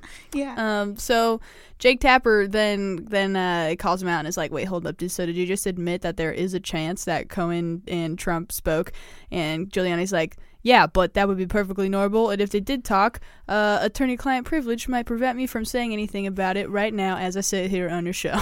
Wow. yeah, And that's their whole another element we missed in the roadmap. And that's going to be their Attorney-client privilege. Well, yeah, well, that's going to be their whole defense, right? They hired 17 lawyers and they've already been talking. It's going to be executive privilege, right?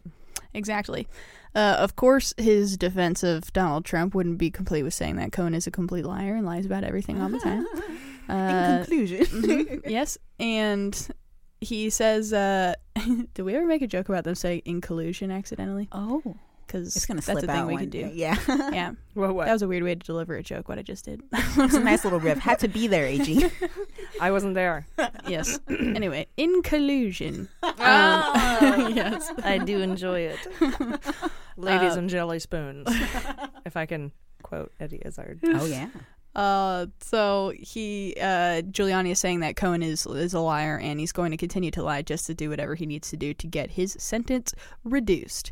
So that kind of closes the chapter, sort of, on the BuzzFeed lube the truth. It's not even.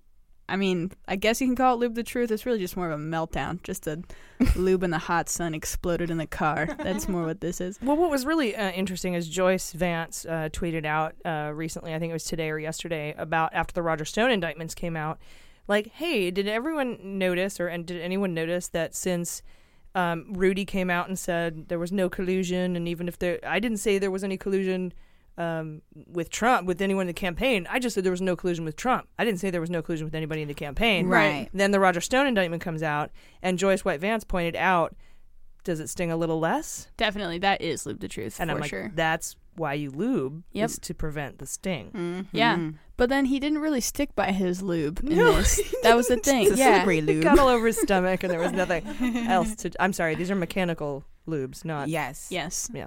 For the children that whose parents some reason for some reason let listen to our show. We're I'd let my kids listen Yeah. if I had them. They're the same parents that bring them to Burning Man. And they they do that. They're like, Which Which are are awesome my parents. child listens to this show, and I can't believe you fat shamed Donald Trump. And I'm like, but all the fucking lubing is totally fine. Okay, I'm so sorry. You know, uh, but uh, you know, hey, you parent your way. Yeah. Totally. We do have some cool parents that listen too, and they're often bragging about how their kids will like drop That's an true. F-bomb That's and they're fucking proud. rad. Yeah, those are my favorite I'm fans. sorry, we're probably not helpful in that, but well-behaved women never make history. Mm-hmm. Boom. Yeah. No, I love that kids listen to us. I think we just we're just real. You know, we're not like insidiously putting anything into their brains. No. Hello, children. If you're listening to me right now, you'll remember this voice forever. Subliminal messages. Uh, Obey your parents. obey your parents. Uh, Sesame Democrat. Street rocks. Yes. Uh, okay. So, um, he he. Then there's a conversation that comes up on these interviews um, about the Trump Tower meeting discussions, right? So Giuliani, in an earlier interview, had let some beans slip when he said that talks about Trump Tower Moscow definitely continued through the campaign as late as October or November of 2016. Oops. That's right, because Cohen was saying uh, they went through summer. Uh, Trump told us to stop it in January, but they went through summer. And now Rudy is saying, oh, right up to the election. Yes, and as we know, the initial story from Cohen was that those talks stopped in January 2016, and then he amended his testimony and admitted to lying and said that it was actually through June of 2016. Now Giuliani is getting on here saying that it could have been as late as October or November of 2016. it just keeps going. Then uh, They're probably still in talks right now. We don't even know. right. Well, yeah, and they do say so. Giuliani, uh, he goes on Meet the Press on Sunday, and he says that he says about all this stuff, quote, the tapes will prove Trump's innocence about directing Trump or Cohen to lie to Congress, end quote. And then, like, literally immediately after that, it's like, wait, there are no tapes. I shouldn't have said tapes. Just sorry, no, nothing, not, nothing about the tapes. Yeah, and he he he said, uh, "I've gone through all the tapes. There was nothing like that." And Jake Tapper, I think, goes, "Tapes? What tapes have you gone through?" He's like, "I shouldn't have said tapes." I shouldn't have said tapes. I only meant texts and emails. I don't even know if we have those. Just And that's why I think the BuzzFeed reporting, uh, the the inconsistency is the reason that special counsel, if Whitaker didn't tell him to come out and, and say that the BuzzFeed reporting was inaccurate, I think the reason the special counsel came out and said it was inaccurate is because in the BuzzFeed reporting they said texts, emails, and a tranche of documents, right? Oh. And I think they're tapes. So I th- I think they they which would be mischaracterizing the evidence that Mueller's office has, which is what the statement said that special counsel put out about the BuzzFeed reporting. I Oh, think there are tapes. shit. Rudy said there aren't. He didn't go through any of them. Yeah, he says even there are he no went- tapes. He does say that there are emails and texts, though. I know. Just- I was being. Oh yeah, yeah, Yeah, yeah, yeah, yeah. Yes, yes, totally. No, I was more correcting a joke that I made like 30 seconds ago that would suggest that he didn't say that they had ta- emails Right. and Jordan's texts, but he does. for her jokes. Sorry. No, no, no, not even a joke. it was more. That was more just shit coming out of my mouth that that had no intent behind. We can it. all agree Rudy's a liar. yeah, None of us are the bad guys here. that's cool. true. Oh god, it gets on you. You follow it for long enough, you know. I'm, s- I feel slimy. I do feel looby. Yeah. Bad luck. It floats around. It's got to land on somebody. I'm really in a Shawshank mood today. I don't know why. I dig it. Gotta watch that movie. Last time I saw it was when I was like 10, and I just do not think it had the effect on me it was supposed to. Something It's about on every day on TBS. Like, why aren't you watching it all the time? I watch Sam I don't have cable. on TBS. yeah. yeah, no comment. Uh, so okay, so then Giuliani releases a statement to walk back those comments, and he says, uh, "Wait, you know, I take that back. There's no way to know exactly when the conversation stopped about Trump Tower meeting because we have no record of it." It's like, oh, all right. So yeah, like you said, AG, it could be even worse. They could still currently be talking about it. They have no idea or no records. So that's a brilliant thing he just re- released. Uh, but I But think, meanwhile, like half a tower's built in Moscow right now. We don't even know. yeah, Just half a tower. Yeah. As we all know, though, like obviously they have records. And we did talk mm-hmm. about that. Maybe they're, they're putting an invisibility cloak around it, and we can't that see matches the Oh, that'd be skyline. so yes. funny. Yeah, yeah. And then when it re- reveals itself, the it David- just like ripples down, and then yeah. David Copperfield comes out. Look what I have created. yeah, like some shitty knockoff Cirque du Soleil show or something. like everyone, my favorite David Copperfield. He's totally into realism. it totally still relevant. Trust me. Bigly relevant. we worked together in Vegas yesterday. Uh, So, so even if the talks did go through October or November of 2016, Giuliani said that, again, following his roadmap, that wouldn't really matter because the most progress the talks made was simply just an unfunded letter of intent. Uh, I think a letter of intent, even if it is unfunded, still sounds pretty bad and pretty collusiony. But didn't we learn earlier in some of my reporting that Sberbank did fund? And there was a ninety million dollar discrepancy. right that there's yeah there's the and th- when did that when did that news come out thursday Yeah. oh okay yeah that would be why i wrote this wednesday oh I'm, I'm totally recycling my hot note from our midweek episode Oh well, you sh- that's there It's was the no facts, there was no update on that. There was not, except yeah. for what I just said, which is why we're here. absolutely thank you i feel very oriented It's racist. we can't see that anymore. It's oh no, it's okay. okay. I have a joke about that. About my grandpa thinks uh, orientations are. I shouldn't say this on air. It's way too not PC for a non-stand-up audience. I'm just gonna Save it keep for the live show, yeah, Jordan. Yeah, I'm gonna say you can look up Urban Dictionary orientation. I submitted it. It's officially on Urban Dictionary made now. that happen, Jordan. Making things happen. That's awesome. Jordan. anyway, I'm so sorry. this has been as ridiculous as Giuliani's Live the Truth tour. Uh, so yes, the the letter of intent seemed to actually have some finances attached to it, as AG reported in Just the Facts. So definitely put some beans on that shit. That is just beginning to become known to the public what actually went down there. Uh, so then, in another interview with a New Yorker, Giuliani was asked. This is one of my favorite parts. I think he was asked if he was worried that his defending Trump would affect his legacy, and he said this amazing goddamn quote. Okay, quote. Absolutely, I am afraid it will be on my gravestone. Uh, Rudy Giuliani, he lied for Trump. Somehow, I don't think that will be it, but if it is, so what do I care? I'll be dead. I figure I could explain it to St. Peter. He will be on my side because I am, so far. I don't think, as a lawyer, I ever said anything that's untruthful. I have a sense of ethics that is as high as anybody you can imagine. End quote. You're as high as anybody if you think your ethics are awesome. Get long And tombstone. yeah, all of that. Big old long, you know, people get like the tattoos of Yeah. words all the way down Just their stream of consciousness chest or whatever. The guy's just chiseling his last words, like, okay, okay. I thought it was a fake quote. I heard that like circulating. I thought it was fake. That's No, real. yeah. He really said that. Yeah, he really said that. I lied for Trump. Will be on his gravestone. And so obsessed with death. Um, yeah, This because he poor always guy. talks about I, I'll be dead by then. Yeah. Over my dead body, maybe I'll be dead. Yeah. Self awareness. I think he still hasn't let go of that thing where they tried to install somebody at the GSA to protect the GSA transition emails, and that guy died, and they didn't realize it, and that's Mm. why Mueller was allowed to go in and get all those GSA emails. I Oh, just don't think yeah. he's let that go. Maybe. Yeah. Lawyers die. Lawyers die all the time. I'm a lawyer. I could die. And then Yeah. on my gravestone, it'll be, Lied for Trump. Yeah. He is very uh existence insecure. Oh wow, It's, re- it's really That's weird. A new one. Yeah, yeah. I mean, it's not weird. It's the fundamental base of all of our fears, basically. So yeah, yeah. I, I, guess get sympathize that. with that, but Yeah. it- Oh. it's also Rudy. Yeah. Meta. it's, it's the basic uh, base of all of our fears, really. Jordan gets deep. Could be its Mortality. own segment. There's this really good book called uh, "Flight from Death," or it's like a documentary or something. It's really good. Flight it from basically Death. proves that thesis that uh, we're just all constantly fleeing from death. So in the new episode, so in the new up pod, the title of it, but it's so in the new pod, we have to just Yeah. get, Jordan goes deep. Sorry. Yes. Where we Sorry, talk about yeah. ag- no, I'm serious. I'm not even high right now. because everybody uh, check it out. At, at some point once Mueller this you know we're done with the Mueller investigation we're going to start a new pod. We're going to bring the news to you weekly or maybe on a daily basis. We'll figure it out. Let us know. Email us at hello at Mueller she wrote. Tell us what you want. Or hit us up on Twitter.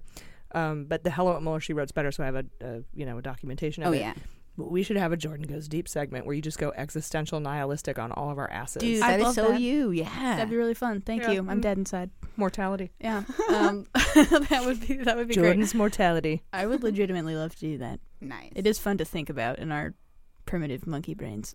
Um, so wait aren't we just a virus Oh, good point. Good point. Hmm. That's true. okay anyway and the summer's a fever. Let's get I got a fever, and the only cure is more Mueller. Bring it.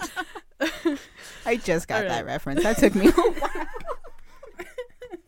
That's clever though. Now that I put it together. Uh, shit. Okay, so so he's done, dead. I He's got some promise. shit on his gravestone. Yeah, yeah, he's, it's he's gonna dead be, and now in his, his we know his gravestone is going to be more vandalized than Jim Morrison's because people are just going to keep showing up and writing that, spray painting that shit on his gravestone into modernity. One thousand percent, and he probably is doing this because he felt so irrelevant after 2008 that he's like, I got to do something to get me on the map after I Oh die. yeah, infamy Now- better than not being famous at all. Yeah. Now we need a, gr- a like a cartoon of Giuliani's gravestone with a ghost of Giuliani, where people are coming up and messing it- with it, like hundred years from now, going, "I still am relevant still." yeah. yeah. You can Hell make yeah. political cartoons. Iggy. It's a good idea. If I could draw, yeah. Yeah. Um. All right. So after Giuliani does all of this, right? Um. He he infuriates Trump. Trump is absolutely furious watching all these interviews, reading all these interviews, largely because Fur- furious. yes, furious, as AG says. Um, largely, I think Trump was so upset because when the news came out about Mueller's team partially, you know, refuting aspects of the BuzzFeed reporting that Trump directed Cohen to lie, Trump was thinking, yes, this is going to be a victory for me this week. And then it totally did not turn into a victory because Giuliani went on TV and answered a bunch of all these request- uh, questions and in print. So it's everywhere. and just completely stirred up all of this controversy that's arguably getting as much coverage, if not more, than that whole story about Mueller refuting BuzzFeed did. Ivanka and Jared are also apparently telling Trump that he really needs to fire Giuliani before things get worse. Which, um, I think he's going to be indicted, dude. Giuliani? Yeah, Yeah. for threatening Cohen on television. Yeah, I I want to. I want to grab him if I can. Well, I'll wait till it's time. So, fa- Who goes first this week? Oh. Um, I think you I did, went first last week because I said Stone. Oh Yeah, yeah. So now we're back to you. Really? Oh snap! Okay. I want Giuliani. Yeah. You can have him. You can Yeah. have him. Um, but yeah, so just to wrap this up. we're up. all just humans. We're all going to die anyway. So what does the fantasy indictment league even matter? I mean, you know, we're just viruses on the earth, and so what? Yeah. So whatever, Love Jordan. mom. Yeah. uh, yeah, that is.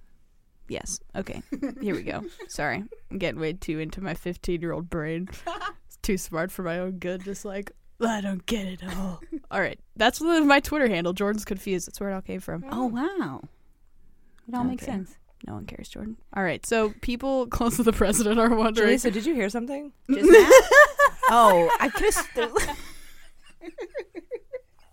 I'm so sorry. I'm so Oh, oblivious. that was perfect. that made me did so happy. All right, so I think the best part of this week, though, with all those interviews and stuff, was when uh, Trump tried to come up with a nickname for Nancy Pelosi, and the best he could do was Nancy. oh yeah, as I call Yeah. her, as Nancy. I call her, That's what he said, right? I mean, Yeah. it's disrespectful not to call her Madam Speaker, but you know, right? Nancy, who I call Oh, Nancy. I guess that's what he meant. I thought he was just having a brain fart. I think he was having a brain fart. Yeah, he calls her like the same thing her husband does. Ooh, how disrespectful. um, so Needle nose Nancy, Nancy the head. yeah, he could have really gone deep there. Um, so to wrap it all up, people close to the president are wondering if Trump has lost his mind because he is so infuriated by all of this. Like I said, but it's like apparently really, really, really bad to the point where he's just screaming, like literally screaming mad.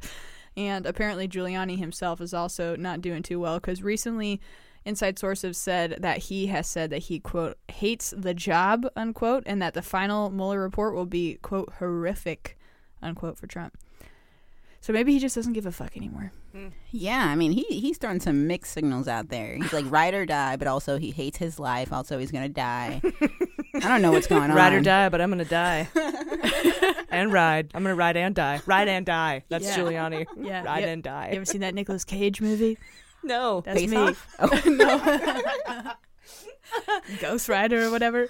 Every time people uh, talk about how uh, the Repu- you know Republicans will come and say Republican Party, we freed the slaves, we're the, you, the Democrats are racist, blah blah blah.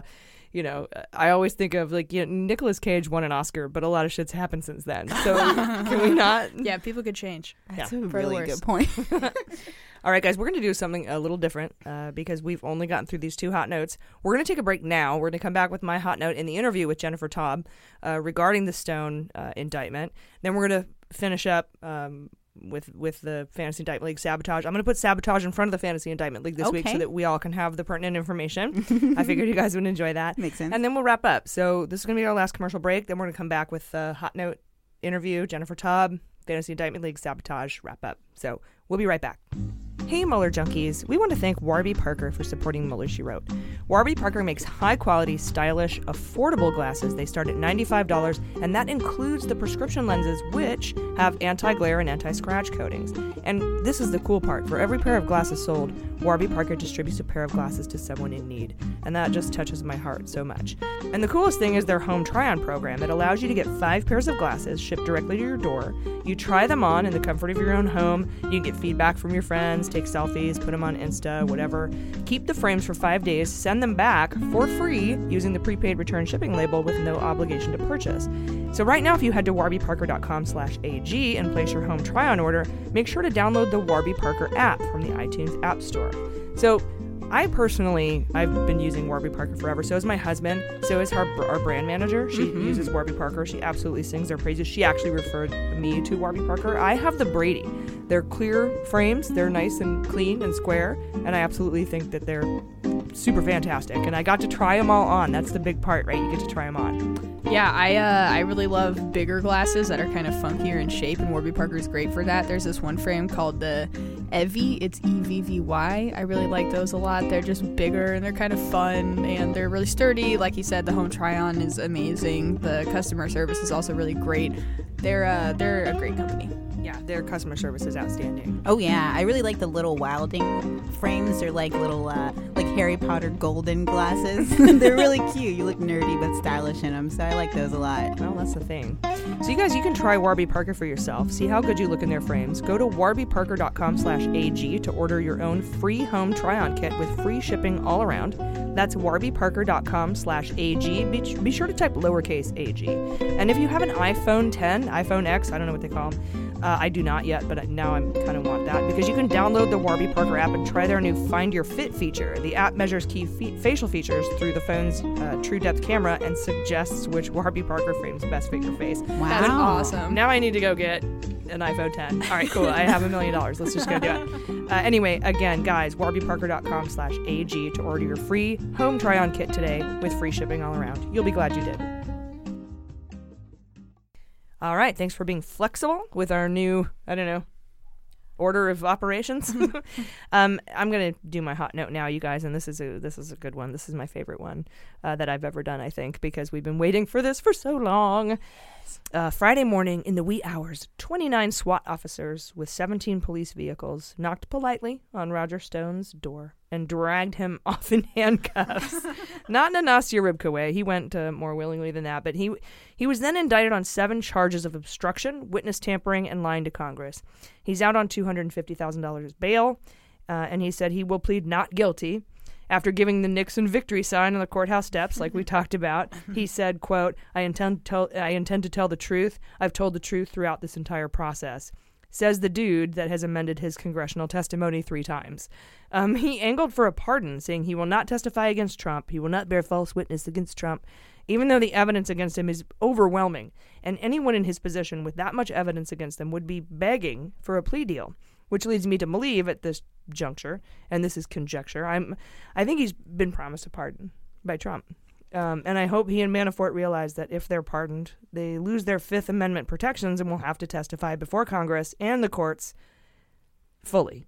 Also of note, everyone involved in the arrest of Roger Stone Friday the FBI agents, SWAT, the marshals, the bailiffs none of them are being paid right now or they weren't uh, due to the government shutdown. So a great big thank you to all those involved for doing your jobs without being paid. and uh, guess which judge has been assigned to Roger Stone's case in D.C. Mm, Jackson? Yeah. Yeah. He if you're pulled- nasty. He pulled Judge Jackson if you're nasty. I think that that's amazing. So I got to speak to Jennifer Taub this week about the Stone indictment. And Julissa, can you play that interview? Oh yeah. Okay, guys, joining us today to discuss the Stone indictment is law professor and author of the financial crisis book called Other People's Houses uh, and White Collar Crime Casebook. It's Jennifer Taub. Jennifer, welcome to Mueller She. Welcome back to Mueller She Wrote. Thank you. I'm really happy to be back. I am very glad you're here because you are a law professor and I am not. Um, I've never even taken a law class in my life, and I'm I'm parsing through this indictment of Roger Stone, and to me it reads more like uh, uh, an installment in the Godfather series than uh, anything legal I've ever read before. It's pretty amazing, and I was hoping maybe you could help break it down for us. Sure. I, I think there's probably a good reason that it seems like an installment in the uh, the Godfather movie series because the unbelievably the indictment actually does mention the Godfather. Um, so uh, it does Godfather too. it's right in there. It spells it out. Look, I mean, if you want to just sum this up in the most simple sense, uh, you know, today was a really, really bad day for individual one. Um, this, uh, if you look closely at this indictment. It is not good for Trump. Um, it's not good uh, for some unnamed members of his campaign. Um, you know, so it's it's there's there's a lot that this that this reveals. It's one of these so-called talking indictments, where through this grand jury indictment, Mueller gives us a little more information on his his theory um, connecting the uh, Russian hacking conspirators with members of of the Trump campaign. So so there's some storytelling here, um, but but the counts against Stone alone are very very significant. And as you probably know, there's seven counts. Five of them are making false statements to to Congress.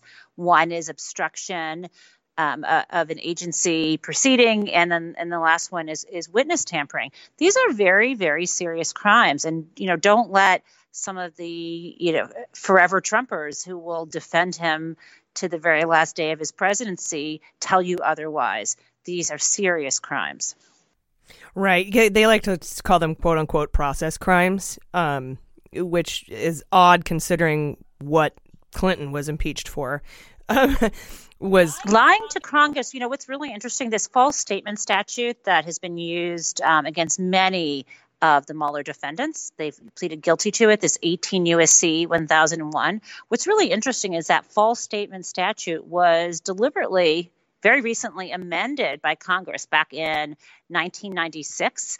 Um, I guess that's recent to me, but um, it was it was. I still write 1996 on my checks, so it's probably. yeah, it had been it had been passed in the early 20th century, and um, and there had been a, a court case that um, that had interpreted the language of the original false statement statute to only make criminal lying to um, a, an executive, you know, part of the executive branch.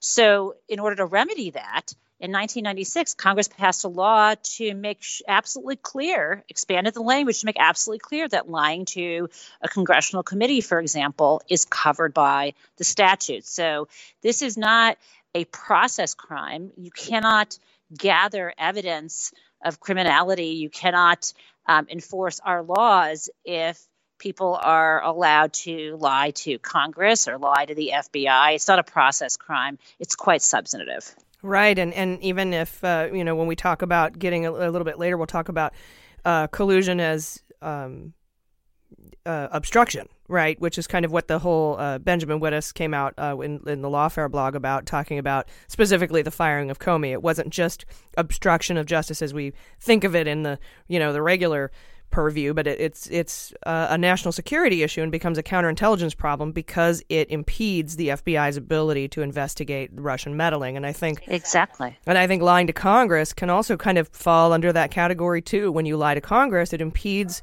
congressional ability to to you know perform these investigations fully. I agree. And what's what's amazing here is there's there are a lot of facts laid down in this indictment um, that should not disappoint people. You know, a lot of folks um, who read this first thing in the morning, you know, at 6:30 um, when it was put up on the special counsel's website, the first reaction they had is, "Oh no, um, conspiracy." You know, why, why wasn't he charged with conspiracy? Does that mean that all he has on Stone is that he obstructed and he lied and he he witness tampered. And I just want to step back and say, no, there's a lot more here. But first, let's just actually look at those counts alone. I mean, this is kind of incredible. We have we have um, Roger Stone, close ally with Donald Trump, closely associated with the campaign.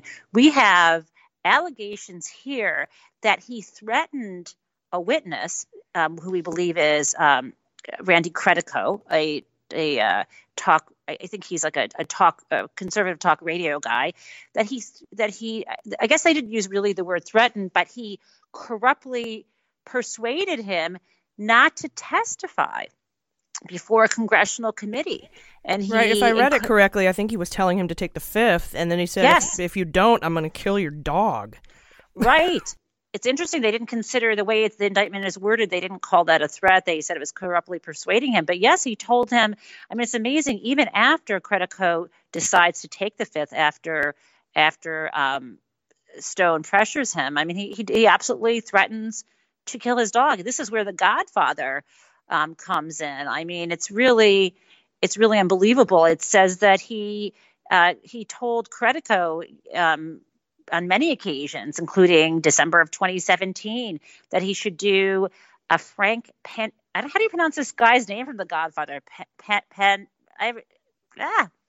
I'm gonna have trouble. I have not. I have not watched The Godfather Part Two. I'm awful. I mean, The Godfather Part One is is one of the best American films about about uh, crime, but um, in crime families. But it's Pentangeli. Is that the name? Yeah, Frank? Pentangeli, I, I believe is it. I've I've only seen, and this is going to be amazing. I've I've only watched the Godfather trilogy within the last five years. Um, uh, and so, uh, and what a you know, the Godfather three, uh, but two was really amazing, and I think that that's what. Do you know, I was going to watch it the other day. There's this really cool thing um, on on Twitter. There's this historian who um, these historians watch movies and try to you know d- you know try to tweet about the historical. Um, it, it, movies like, for example, they were watching the Godfather trilogy, so they get everybody to watch it on Wikipedia at exactly Wikipedia. I'm sorry, God, I'm getting, I'm getting like, so they there's this group and they um, they are historians and they tweet and they have everyone go on Netflix at the same time. And a few weeks ago, they were all watching the Godfather trilogy, and they were going to be, you know, in you know, tweeting out making comments, you know, about historical accuracy of certain things. I don't know, or just commenting on maybe. Um, you know the the Italian mob families. I'm not sure exactly what the, the plan was, and I, I was don't know. It's great though. it. It's like a live interactive Mystery Science Theater 3000 or pop up video. It sounds great, except the reason why I, I kind of decided not to because I actually think everything going on with the Mueller investigation, as well as um, as well as Michael Cohen and so on, is much more interesting than fiction at this point. So I'm not really interested in entering a, you know a, fantasy world. I'm much more interested in digging into these into these facts. But that brings us back to this. I mean, he he absolutely you know says he would kill his dog. He th- or sort of he also says he should act like this character from the Godfather film. He said who this character testified before a congressional committee, and in the testimony claimed not to know critical information that he did know. And by the way, doing that is um, is uh, you know lying to a congressional committee, which is um, exactly the crime. Ironically, now um, that through this indictment he has been you know he's been charged with. So it didn't. He, this is something he was advising Credico to do that he himself did. Yeah, and he and he was saying things to Credico like, "quote I'm not talking to the FBI, and if you're smart, you won't either." And then, of course, this one was, I think, the most uh, interesting one, where he said, "And when you're talking about, uh, you know, why why you don't want to watch The Godfather 2, you don't need to. We have it playing out live in front of our whole faces." He says, "You're a rat, a stoolie. You backstab your friends, run your mouth." My lawyers are dying. R.I.P. My my lawyers are dying to rip you to shreds, and he would and he said, "I'm going to take that dog away from you," referring to his dog. And then on about the same day, he said, "I'm so ready. Let's get it on. Prepare to die, motherfucker." And I'm I'm putting in motherfucker because it says expletive. It says expletive. I was trying to. I am so glad you chose an expletive because I was like, what is the expletive? Like with all these things, like you know, organization one, I'm like, cool, that's WikiLeaks. Person one, okay, that's Corsi. Person two, you know, we got it. Uh, that's Credico. But what is the expletive? I feel like we need to know more. Yeah, I think it's fucker or motherfucker. That'd be my guess. How do you know? Uh, it's just I my mean, guess. you know? Just my guess with, with the language that they speak in The Godfather, or maybe it's. Well, let's speak about the other. It could be 'cause I cocksucker. I, mean, there's you know maybe he just got finished watching. Um, oh, what was that show where they say cocksucker every other word? Deadwood. Yeah. Who knows? I don't Uh, know. But it's fun to guess, right? Yeah, it absolutely is. What's also fun to try to figure out, I, I think that the, the, one of the most important paragraphs in the whole indictment is this paragraph 12. Yes, paragraph 12. And so, just to give it some context, I mean, and you know, I've read this indictment now twice, and I've taken these detailed notes, constructing a timeline, um, including this indictment and some of the others, because I'm trying to see what Mueller has already revealed to us that he believes. In other words, I think what I'm trying to honestly do here um, is to make a Mueller report. Like we may never, you know, as you know, this the regulation doesn't require him to report to the public, and we may never see whatever it is he um, reports out to the attorney general. So I'm just trying to see what he's already said and make that my own little Mueller report. And what's really, really chilling is this timeline. Everything seems to be happening in July, and it just seems to it seems when you read this indictment, along with the public comments Trump was making in July of 2016, including on Twitter and including in speeches, you are left with the sense, the absolute certainty that he was either directly or through someone on the campaign telling Roger Stone to go out and reach out to Julian Assange to get more of the emails that had been stolen uh, by Russian officials. I mean, there's no, you, you you cannot read this indictment with it and not see that that's what we're being told. And I and, and that kind of just it, where you see that is starting. I'm going to get to that paragraph 12, but if you just look at this timeline, um, on July 22nd, 2016, is when the indictment tells us WikiLeaks, which is run by Julian Assange, releases documents that have been stolen from the Democratic National Committee. And if you've looked at the earlier indictments by Mueller, like the July indictment, you know how WikiLeaks got the stolen documents, that WikiLeaks got them via Guccifer 2.0, who is just a, you know, avatar of these these Russian government officials. So we know that WikiLeaks is working hand in hand with the people who violated the law, who are part of who are being accused of being part of a criminal conspiracy to violate the Computer Fraud and Abuse Act. So that's that you can start there. So we get July 22nd, we get to WikiLeaks, who has worked with these indicted Russian conspirators, releases these stolen documents. Then um, what we get right after that, according to this indictment, and I'm just quoting this paragraph 12, after the July 22nd, 2016 release of stolen DNC emails by WikiLeaks, a senior Trump campaign official was directed to contact Stone about any additional releases and what other damaging information WikiLeaks had regarding the Clinton campaign. And then Stone thereafter told the Trump campaign about potential future releases of damaging material by WikiLeaks. There's a lot to unpack there, but what it what seems clear is that there's someone, some senior Trump campaign official, we don't know who that is, who was um, who contacted Stone uh, about about getting in touch with WikiLeaks. But above that person, above this senior Trump campaign official, is someone else who did the directing, and that's what we're wondering.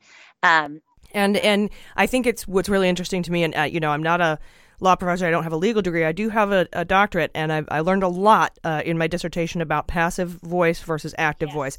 And uh, from my understanding, usually these documents, uh, which you know we've we've all read through a ton of them, are in the active voice, and it would normally say, uh, uh, you know, after the July 22nd release of stolen emails by WikiLeaks, senior Trump campaign official one was directed by individual yes. one to contact Stone. Like they these two people contacted him and did this. It wouldn't be a senior Trump official was directed to contact Stone about additional. It's a very passive voice. Do you know, by the way, the sentencing guidelines, what they say about these charges, what the range is? Um, so the sentencing guidelines um, have, you know, an X and a Y axis kind of. And so you have to know, it depends on the, the criminal history. One part of it is a criminal history of the person. Um, and then there's also um, the, the seriousness of a, the offense. So we're not, we're talking in the, it, the guidelines would give you in the months not in the years. For all seven charges? Um, for each of the um, for each of the offenses together. Yeah, I, I, I, have to actually. This gets a little more complicated because I'm not sure. Sometimes individual counts. I I just need to. I'm not entirely sure whether having more counts is going to actually increase um, increase the sentence in this case. Yeah, no, but I, I do feel like uh, people who seemed to, to be uh, have the propensity for cooperating got charged with fewer counts as those who did not. Like Manafort, for example. Here we've got seven on Stone. We know he's going to come out with his victory Nixon fingers and say, "I'm not a crook," and and basically angled for a pardon on public television today when he said, "I'm not going to justify against Trump. You can't make me." Yes. And then that very bold Nixon posture with his arms out, the I am not a crook pose, which I think probably his entire life he has been waiting to do on, you know, on Yeah, that was like his swan song moment right there. He's like, "Here I get to do it, yeah!" he goes out and he does this weird thing. Yeah, I mean, it's hard to really know what his mental health is or has ever been. I mean, he's a, he's an unusual character, um, and possibly not the best witnesses witness. But it turns out, um, he, you know, even though he said I'm not an email guy, turns out he was, and there's plenty of records. Um, and so, really, what I think we need to know now is, uh, you know, what is is senior Trump campaign official going to do? But I want to jump to the other thing, which seems that you know one of the more important things to remember. I thought Ben Ben Wittes's commentary a few weeks back um, that you know what if the um, what if the obstruction is the collusion, and and what he meant by that is let's just let's just stop for a moment and say okay let's if this is all there is just like if we just stop time and say let's imagine we we don't we can't find anything more in the future. Like we're just not going to find stuff out. Right here what we know right now is nauseating and gives me the chills to even think about this. This is because we have roger stone publicly we had according to this wikileaks publicly we have trump and his campaign and his administration and his spokespeople and his lawyers um, making all these public denials but yet the truth was was known by wikileaks and by the russian government.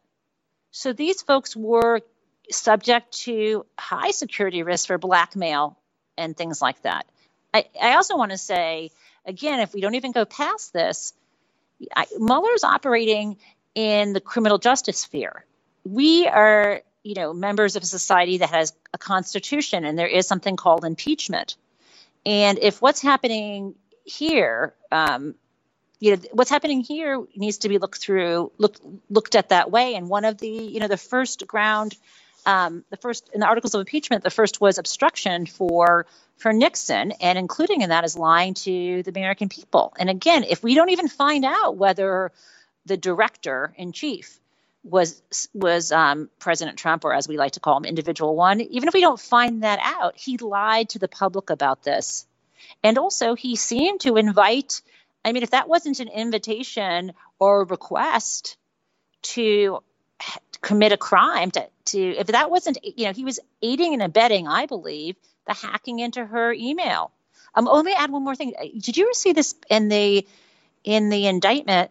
that after um, after the day, so the day that um, that Hollywood Access video dropped, right, was the same day that we that WikiLeaks does that big dump of the Podesta emails, right? Am I getting this right? Yeah, within hours. Yeah, within hours, and um, it's incredible. Paragraph 17 of the indictment says on or about October 7th, 2016, WikiLeaks released the first set of emails stolen from the Clinton campaign chairman. So that would be Podesta. Shortly after WikiLeaks release, an associate of the high ranking Trump campaign official, um, which is a different person, right? Not the senior, but the high ranking Trump campaign official, sent a message to Stone, a text saying, um, well done. Yeah, I've heard that somewhere before. Um, yeah, we yeah, but it, the difference is, I mean, that, you know, you follow this closely, and it's at some point we're like, well, I've heard that before, but it's different when it's an indictment. you know, when a grand jury is saying we're standing behind this. Exactly. Well, Jennifer, this has been enlightening. Um, thank you so much for uh, bringing in the timeline um, situation and talking about obstruction as, collu- uh, as collusion, as, obstru- as obstruction back and forth, samesies and um, because it it really it changed my whole pers- perspective on on what obstruction is, and it's not just a crime. It's a it's a it's a national security issue. And I think a lot of that kind of comes out in this speaking indictment that we got this week. And uh, I want to thank you again um, for coming on and helping helping us understand it because it's a lot to take in, it's a lot to understand, and it's a lot to process. So I do appreciate you coming by. Tell us where uh, people can find you and get your book. People can find me 24 7 on Twitter, um, and they can find um, my financial crisis book, Other People's Houses, via their independent bookstore or via Amazon, or, um, you know, maybe they can just email me and I'll send them a copy. Wonderful. Thanks again so much for coming on Mueller She Wrote today. Thanks for having me. It's always great to speak to Jennifer Taub. Um, an interesting follow up to this story is that late Friday, Roger Stone went on Tucker Carlson on Fox and said that when the president answered Mueller's written questions, Trump said he and Stone had never discussed lying to Congress.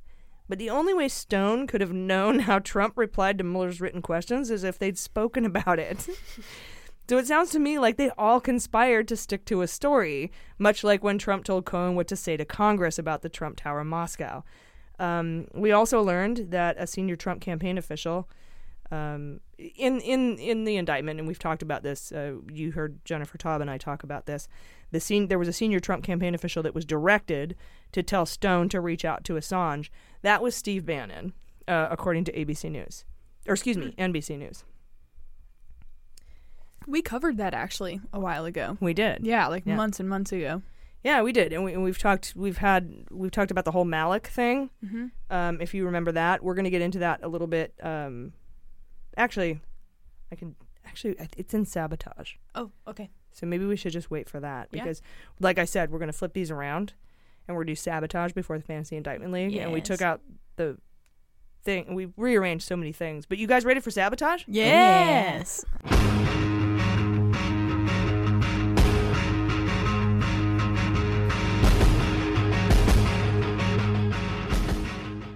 All right. I'm again, like I said, I'm moving sabotage ahead of the fantasy indictment league so that we can have all the information we need to draft our teams.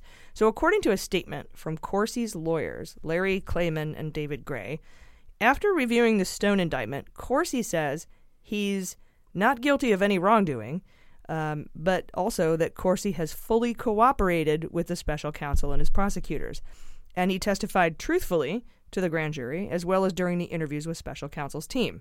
If you remember, Corsi is the guy who released his draft plea agreement that Mueller wrote him. He released it to the public and said he would not cooperate. But since the Stone indictment came out, uh, his lawyers are singing a different tune. He seems to have become a little more pliable on this matter. Um, I also wanted to address a part of the Stone indictment that I briefly mentioned in the interview with Jennifer Taub, and that's the mention of the UK associate that acted as a go between for Corsi and Assange. His name is Ted Malloch, and there's some arguments going on on social media about this, but it's Ted Malloch, I promise. We first heard about Ted Malloch in the Fusion GPS transcripts we covered, and then again in episode 22 from last April when we reported that Malloch had been stopped at Boston Logan and questioned by the FBI for over an hour about his connections to Stone, Corsi, WikiLeaks, Assange, Brexit, Bannon, and Cambridge Analytica. and he came up again in September in episode 48 when uh, ABC obtained the emails from Stone to Corsi that had mentioned Ted Malloch by name. So it's I, I promise it's Ted Malloch. So any more questions about who the people are in the Stone indictment? Person one is Corsi. Person two, person two is Credico. Um, the UK cutout is Malloch.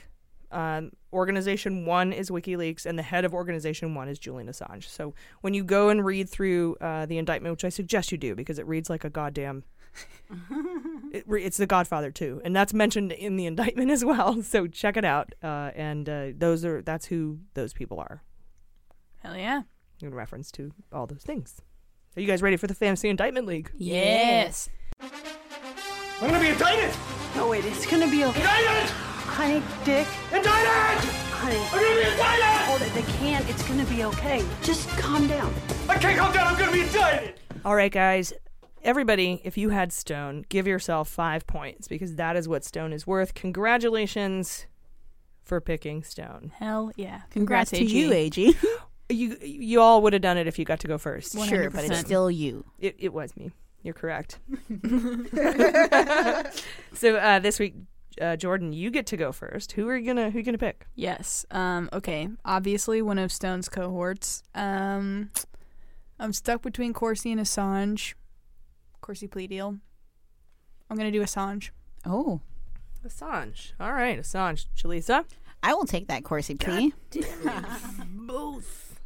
Corsi plea deal. That was going to be my big one. I'm going to say Giuliani. Yeah. Oh, yeah. I I knew I, think- was missing out on that one. I think Giuliani is in trouble for um, threatening Witness tampering, yeah, right? witness yeah. tampering for threatening. Um, yeah, I think it's going to be Giuliani. He's going to be in trouble for threatening Cohen, uh, Mhm. Cohen's stepdad, or Cohen by by way of Cohen's stepdad. All right, Right. Jordan. Uh, I'm gonna do Credico. Uh, plea deal. Plea deal. Yeah, that's what I did last week. I'm gonna keep that. All right, Jalisa. I'm gonna go for uh, Kush. We know he's coming. What a dick. Hmm. Uh, you have Assange already. Um. mm, Boyle. Hmm, Boyle. Boyle. I'm gonna throw Bannon in there. oh. All right, so you got Bannon, Jalisa. Yeah, I'm gonna go with Malloch. Ted Malloch. Yes. Nice. Uh, I'm gonna go with um, superseding Manafort. Oh fuck! Good one. That's gonna happen this week. Watch. Well, That's we'll gonna see. Happen. Um, He went third round though, you know. I didn't Yeah. expect him to go first round. All right, let's do. I'm gonna do. Mm, Rando. We did Credico already, right? Yeah, Yeah, I did okay. Credico plea deal. Well, uh, Don Jr., please. Junior. We already did Bannon. We did Junior. Uh, you got Kush. Mm-hmm. Um, Rando. For me, Mm-hmm. Jordan. What's your last? I think I already have five. One, Uh, two, three, four, five. You have Assange. Assange, Credico Corsi. plea deal. Oh my gosh, I wrote Corsi thinking I was gonna get Corsi and then Bannon My and. Rando. Okay, perfect. Um, Ivanka. All right. And Jaleesa, you have Corsi plea deal. Kush Malloch Jr. Um, I'm trying to decide between two. I'm gonna go with Trump org. Trump org is a good one. And if if Trump org is indicted by like Southern District or something, but it was handed off by Mueller, it counts. So Sweet. no worries. So I got Giuliani, Boyle, superseding Manafort, Rando. Oh man. hmm. Nunberg, plea deal. All right. I don't know why, but I feel like our lineups are so much stronger now that we're doing this taking turns thing. Hey, right? We have to think about it, right? I used to just copy all your answers, H.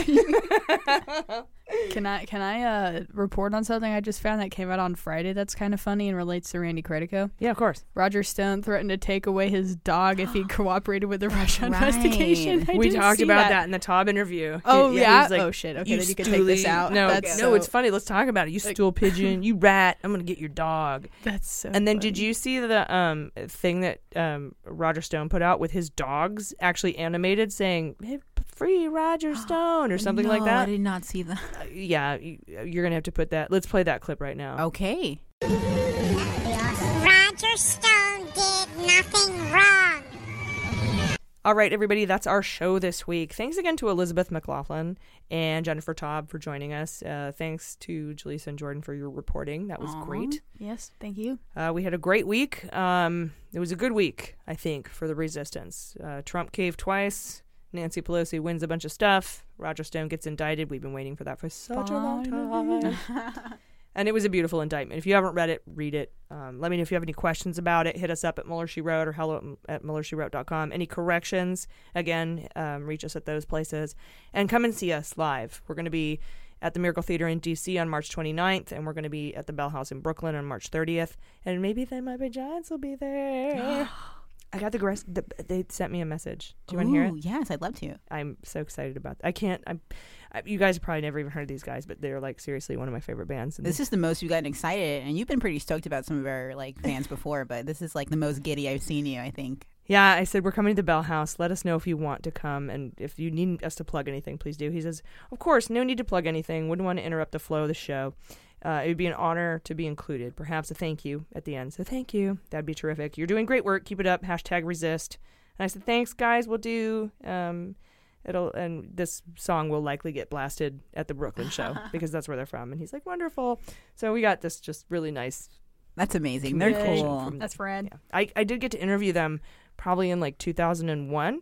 No way. Uh, they came to Fourth and B in San Diego, and I was writing a column for a magazine called Lavender Lens, and I got to interview. Uh, I remember Fourth and B. It shut down a couple years ago, but that place was popping. Yeah, I got to interview John Yeah. Flansburgh. It was like a highlight of my young life. That's awesome. It's coming full circle now. I Yeah, love that's it. dope.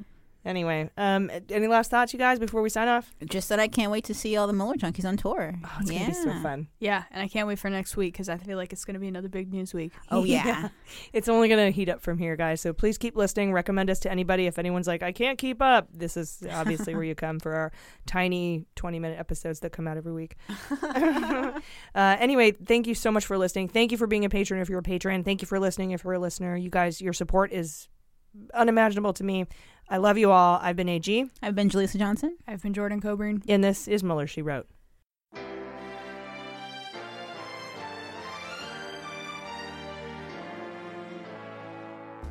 Mueller, She Wrote is produced and engineered by AG with editing and logo design by Jaleesa Johnson. Our marketing consultant and social media manager is Sarah Lee Steiner, and our subscriber and communications director is Jordan Coburn.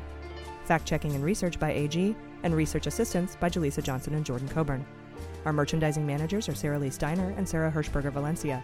Our web design and branding are by Joelle Reeder with Moxie Design Studios, and our website is MuellerSheWrote.com.